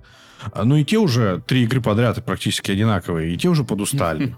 Они решили, давайте вернемся и, как ты да, сказал, оттуда понадергаем. Ну, кому-то игра понравилась, я знаю. Но это уже все. Такой backtracking вперед-назад, наверное, плоховато. Поэтому, мне кажется, стоит этой серии отдохнуть. Ну, может, Япония, конечно, что-то изменит. И вообще, вот поиграв в Принц Персия, я задумался, почему Sony мне не делает Кратоса в 2D? Я бы с радостью поиграл в Metroidvania про Кратоса, разве нет? Кратос и так был э, некоторые части близки к Metroidvania. Ну, в частности, третья, например, такая прям лайт Metroidvania. Ну, просто не знаю, он никогда не был в 2D, и, в принципе, зачем еще один э, дженерик э, такой вот в 2D? Тут все равно с принцем немножко играют на ностальгии все-таки. Да, да, здесь ностальгия, но там бы играли на популярности персонажа. Ну так популярность сейчас же персонаж уже популярен не тем, каким он был раньше, а тем, какие он сейчас. А представить себе скучного деда, который полэкрана занимает, чтобы люди в это в 2D играли, ну, я не знаю. Соглашусь, да. Но я думал про молодого Кратоса. Ну, у нас это с тобой тоже немножко ностальгия, но людям сейчас это уже не надо. Это мне нужен Кратос, да, я понял. Это моя проблема. Это мне нужен Кратос.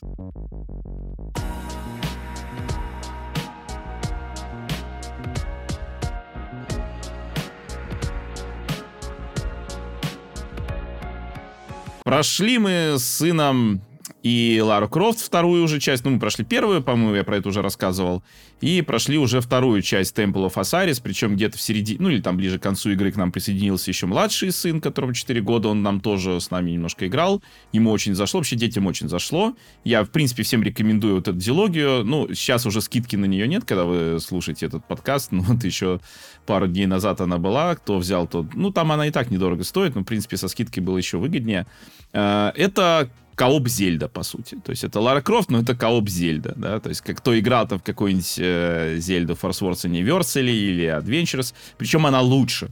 И это уже такое исследование вот этих всех там храмов, куча ловушек, э, нормальный кооп, вот это все, это очень приятно. И э, в первой части Guardian of Light там только вдвоем можно играть, в Temple of Osiris четвером. С Temple of Osiris, конечно, ну я уже рассказывал, что да, там на плойке получилось, что пришлось играть не на плойке, потому что эта игра для PlayStation 4 и на PlayStation 5 она работает плохо. С глюками, которые терпеть не очень приятно. На Xbox она работает в 30 FPS, я решил, будем играть на свече. Но на свече, конечно, она периодически просаживается. Там еще как оказалось, что периодически меняется погода, ну, то есть ты сам ее переключаешь, там проходишь определенный этап, типа, а вот теперь зима, а потом ты раз выключил зиму и дожди, а потом там еще что-то.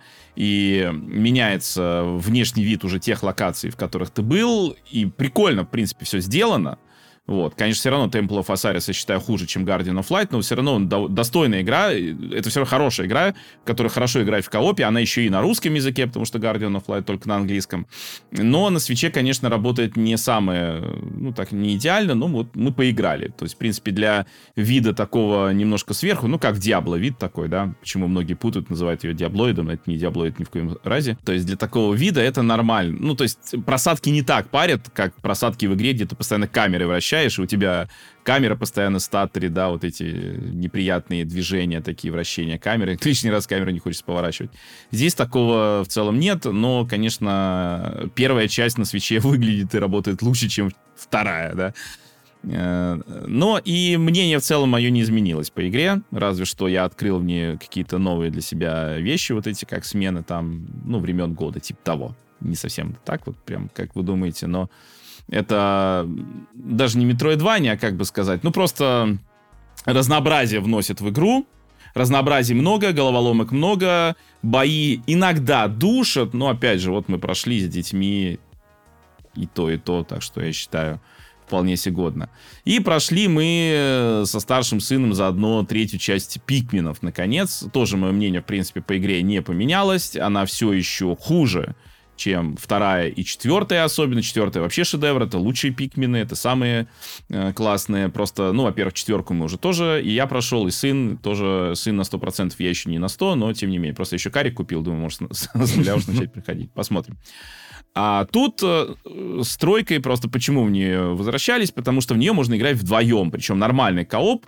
Это единственный пикмин, в котором можно играть в нормальном коопе. В четверке кооп это просто тебе второй целится, там что-то стреляет, помогает, по сути, играть, облегчает и без того не самую сложную игру. Э, а в третьей это полноценная приключения вдвоем, разве что очень душный и не очень интересный второй босс, ой, главный босс, но и в целом игра, да, она более нервная, там постоянно какие-то нервики, то есть ты там играл, допустим, у тебя там же день, да, ты играешь день, у тебя идет, а потом ты вот смотришь, о, у тебя на карте фрукт, пошел туда, а там огромный паук вылазит.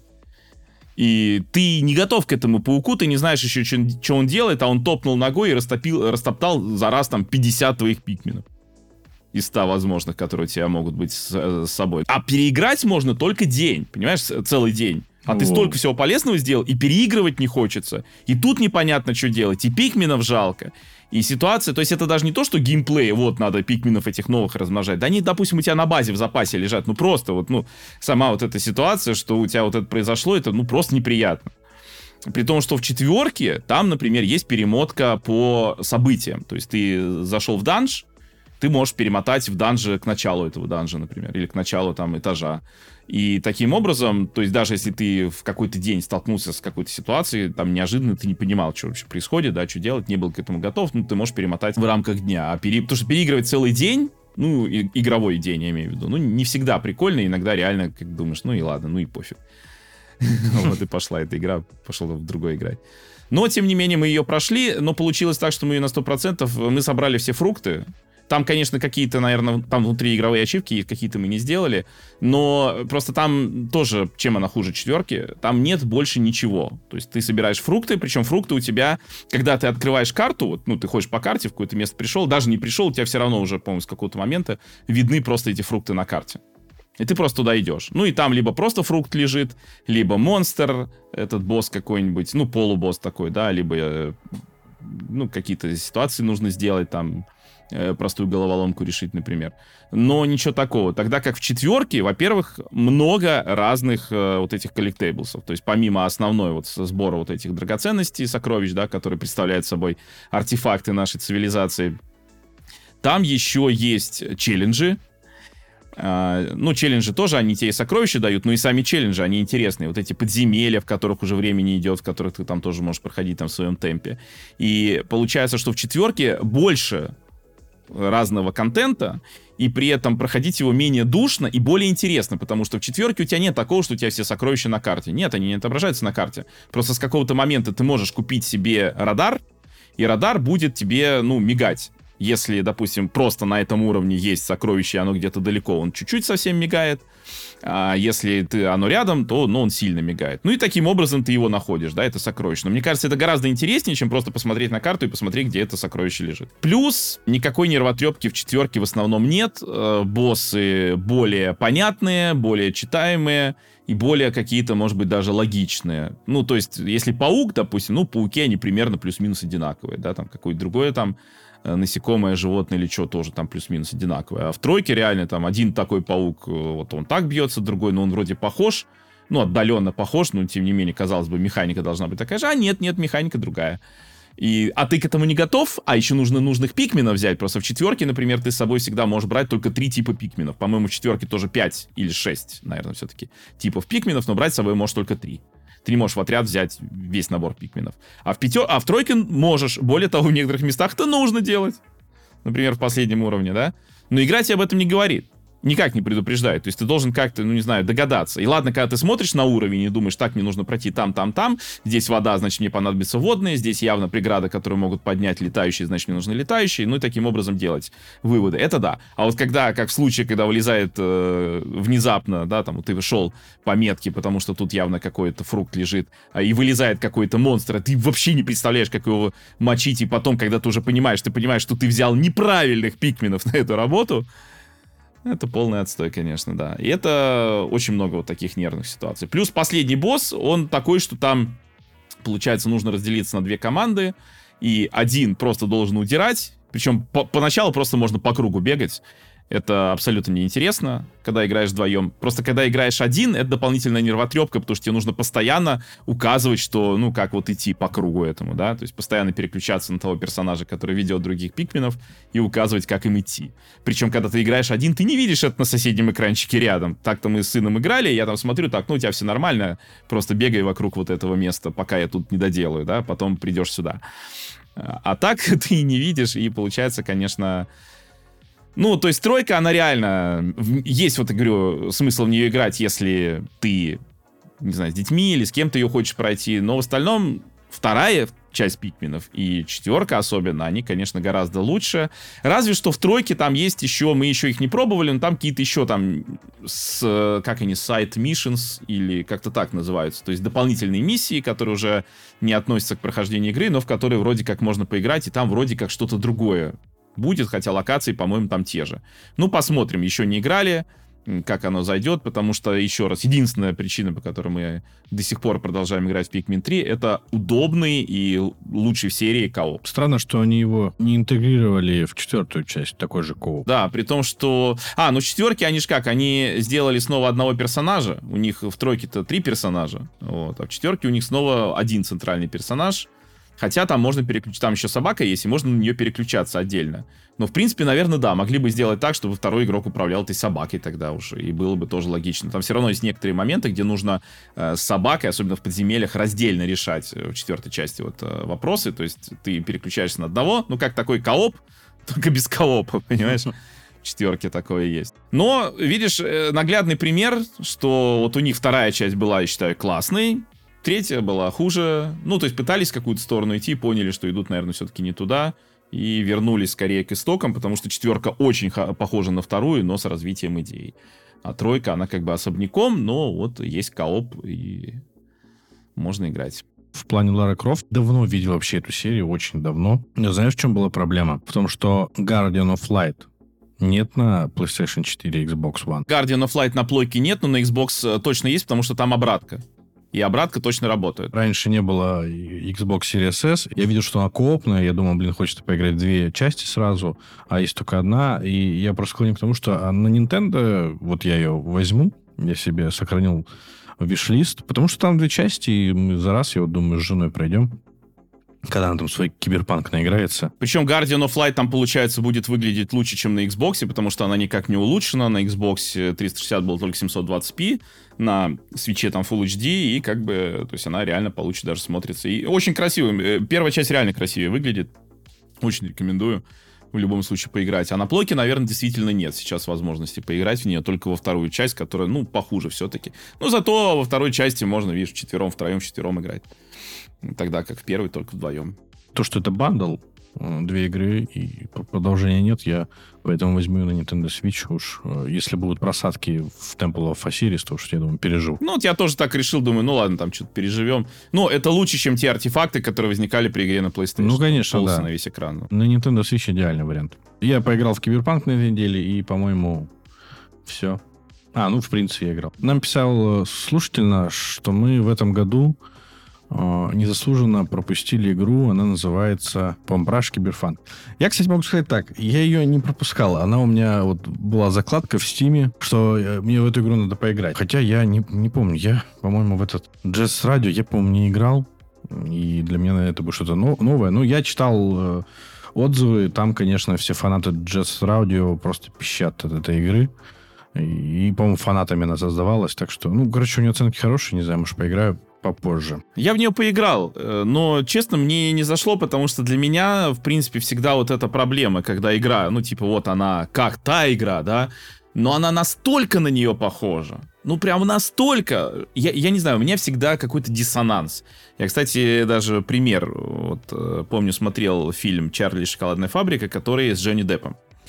И в детстве вообще эта кни- э, книжка, вот сказка «Чарли и шоколадная фабрика», была одной из моих любимых книжек, я ее перечитывал там множество раз. То есть я ее помню еще э, сначала, когда еще не умел читать, мне родители читали, помню, мне мама читала, потом я сам ее уже читал там по несколько раз. Мне очень нравилась эта книжка, я ее помню наизусть. Ну, практически. То есть э, так-то я ее не могу рассказать наизусть, да, только пересказать. Но если я слышу там реплики, я понимаю, о, я вспоминаю прям, да, эти реплики прямо из книжки, могу следующие реплики тут же вспомнить, да. Ну, то есть память сразу триггерит эти воспоминания.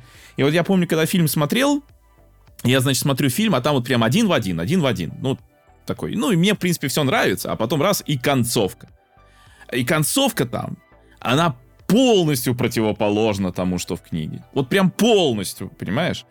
И мне это не понравилось. Вот меня это выбивает из какого-то вот состояния, не знаю, правильного. То есть еще раз я хочу просто, ну, потому что все равно же будут писать на эту тему, что если бы это было полностью по книге, я был бы не против, но если в целом фильм нормальный, там актер играет нормально. Либо, если бы это было, знаешь, такое, ну вот мы по-своему сделаем свой взгляд, да, там. Если бы там не повторялись реплики один в один, ну потому что реплики повторять один в один, как правило, нужды нет.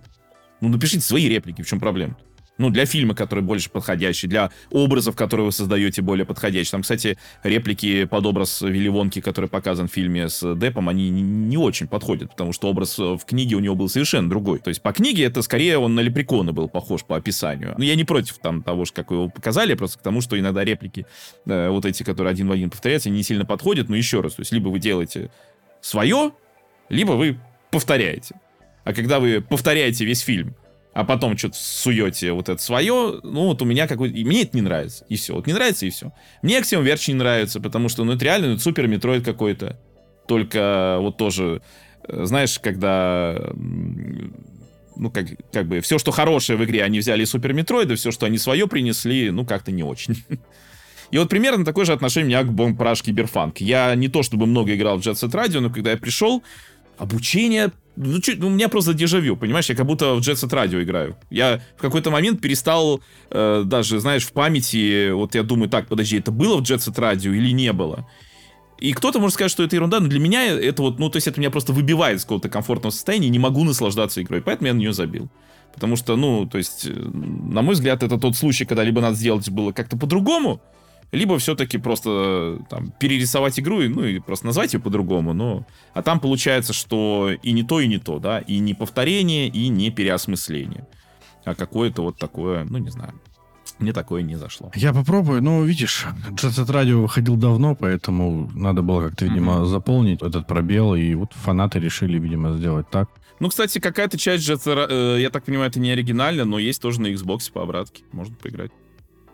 Но вроде как это не оригинал. Я не знаю, там что-то... Я сначала думал, что это оригинал, но потом вроде нет, но потом я в оригинал точно играл. Ну, короче, мне сейчас в памяти смешались уже все эти три игры, и вот я реально немножко даже зол на бомб-правш Киберфанк, что мне реально нужно сейчас переиграть снова в Jet Radio, чтобы вспомнить, что там было. Потому что эта игра вот этим своим э, похожестью и непохожестью одновременно все испортила. Ну, в общем, напишите нам в комментариях про Jet Radio и Bomb Rush Cyberfunk.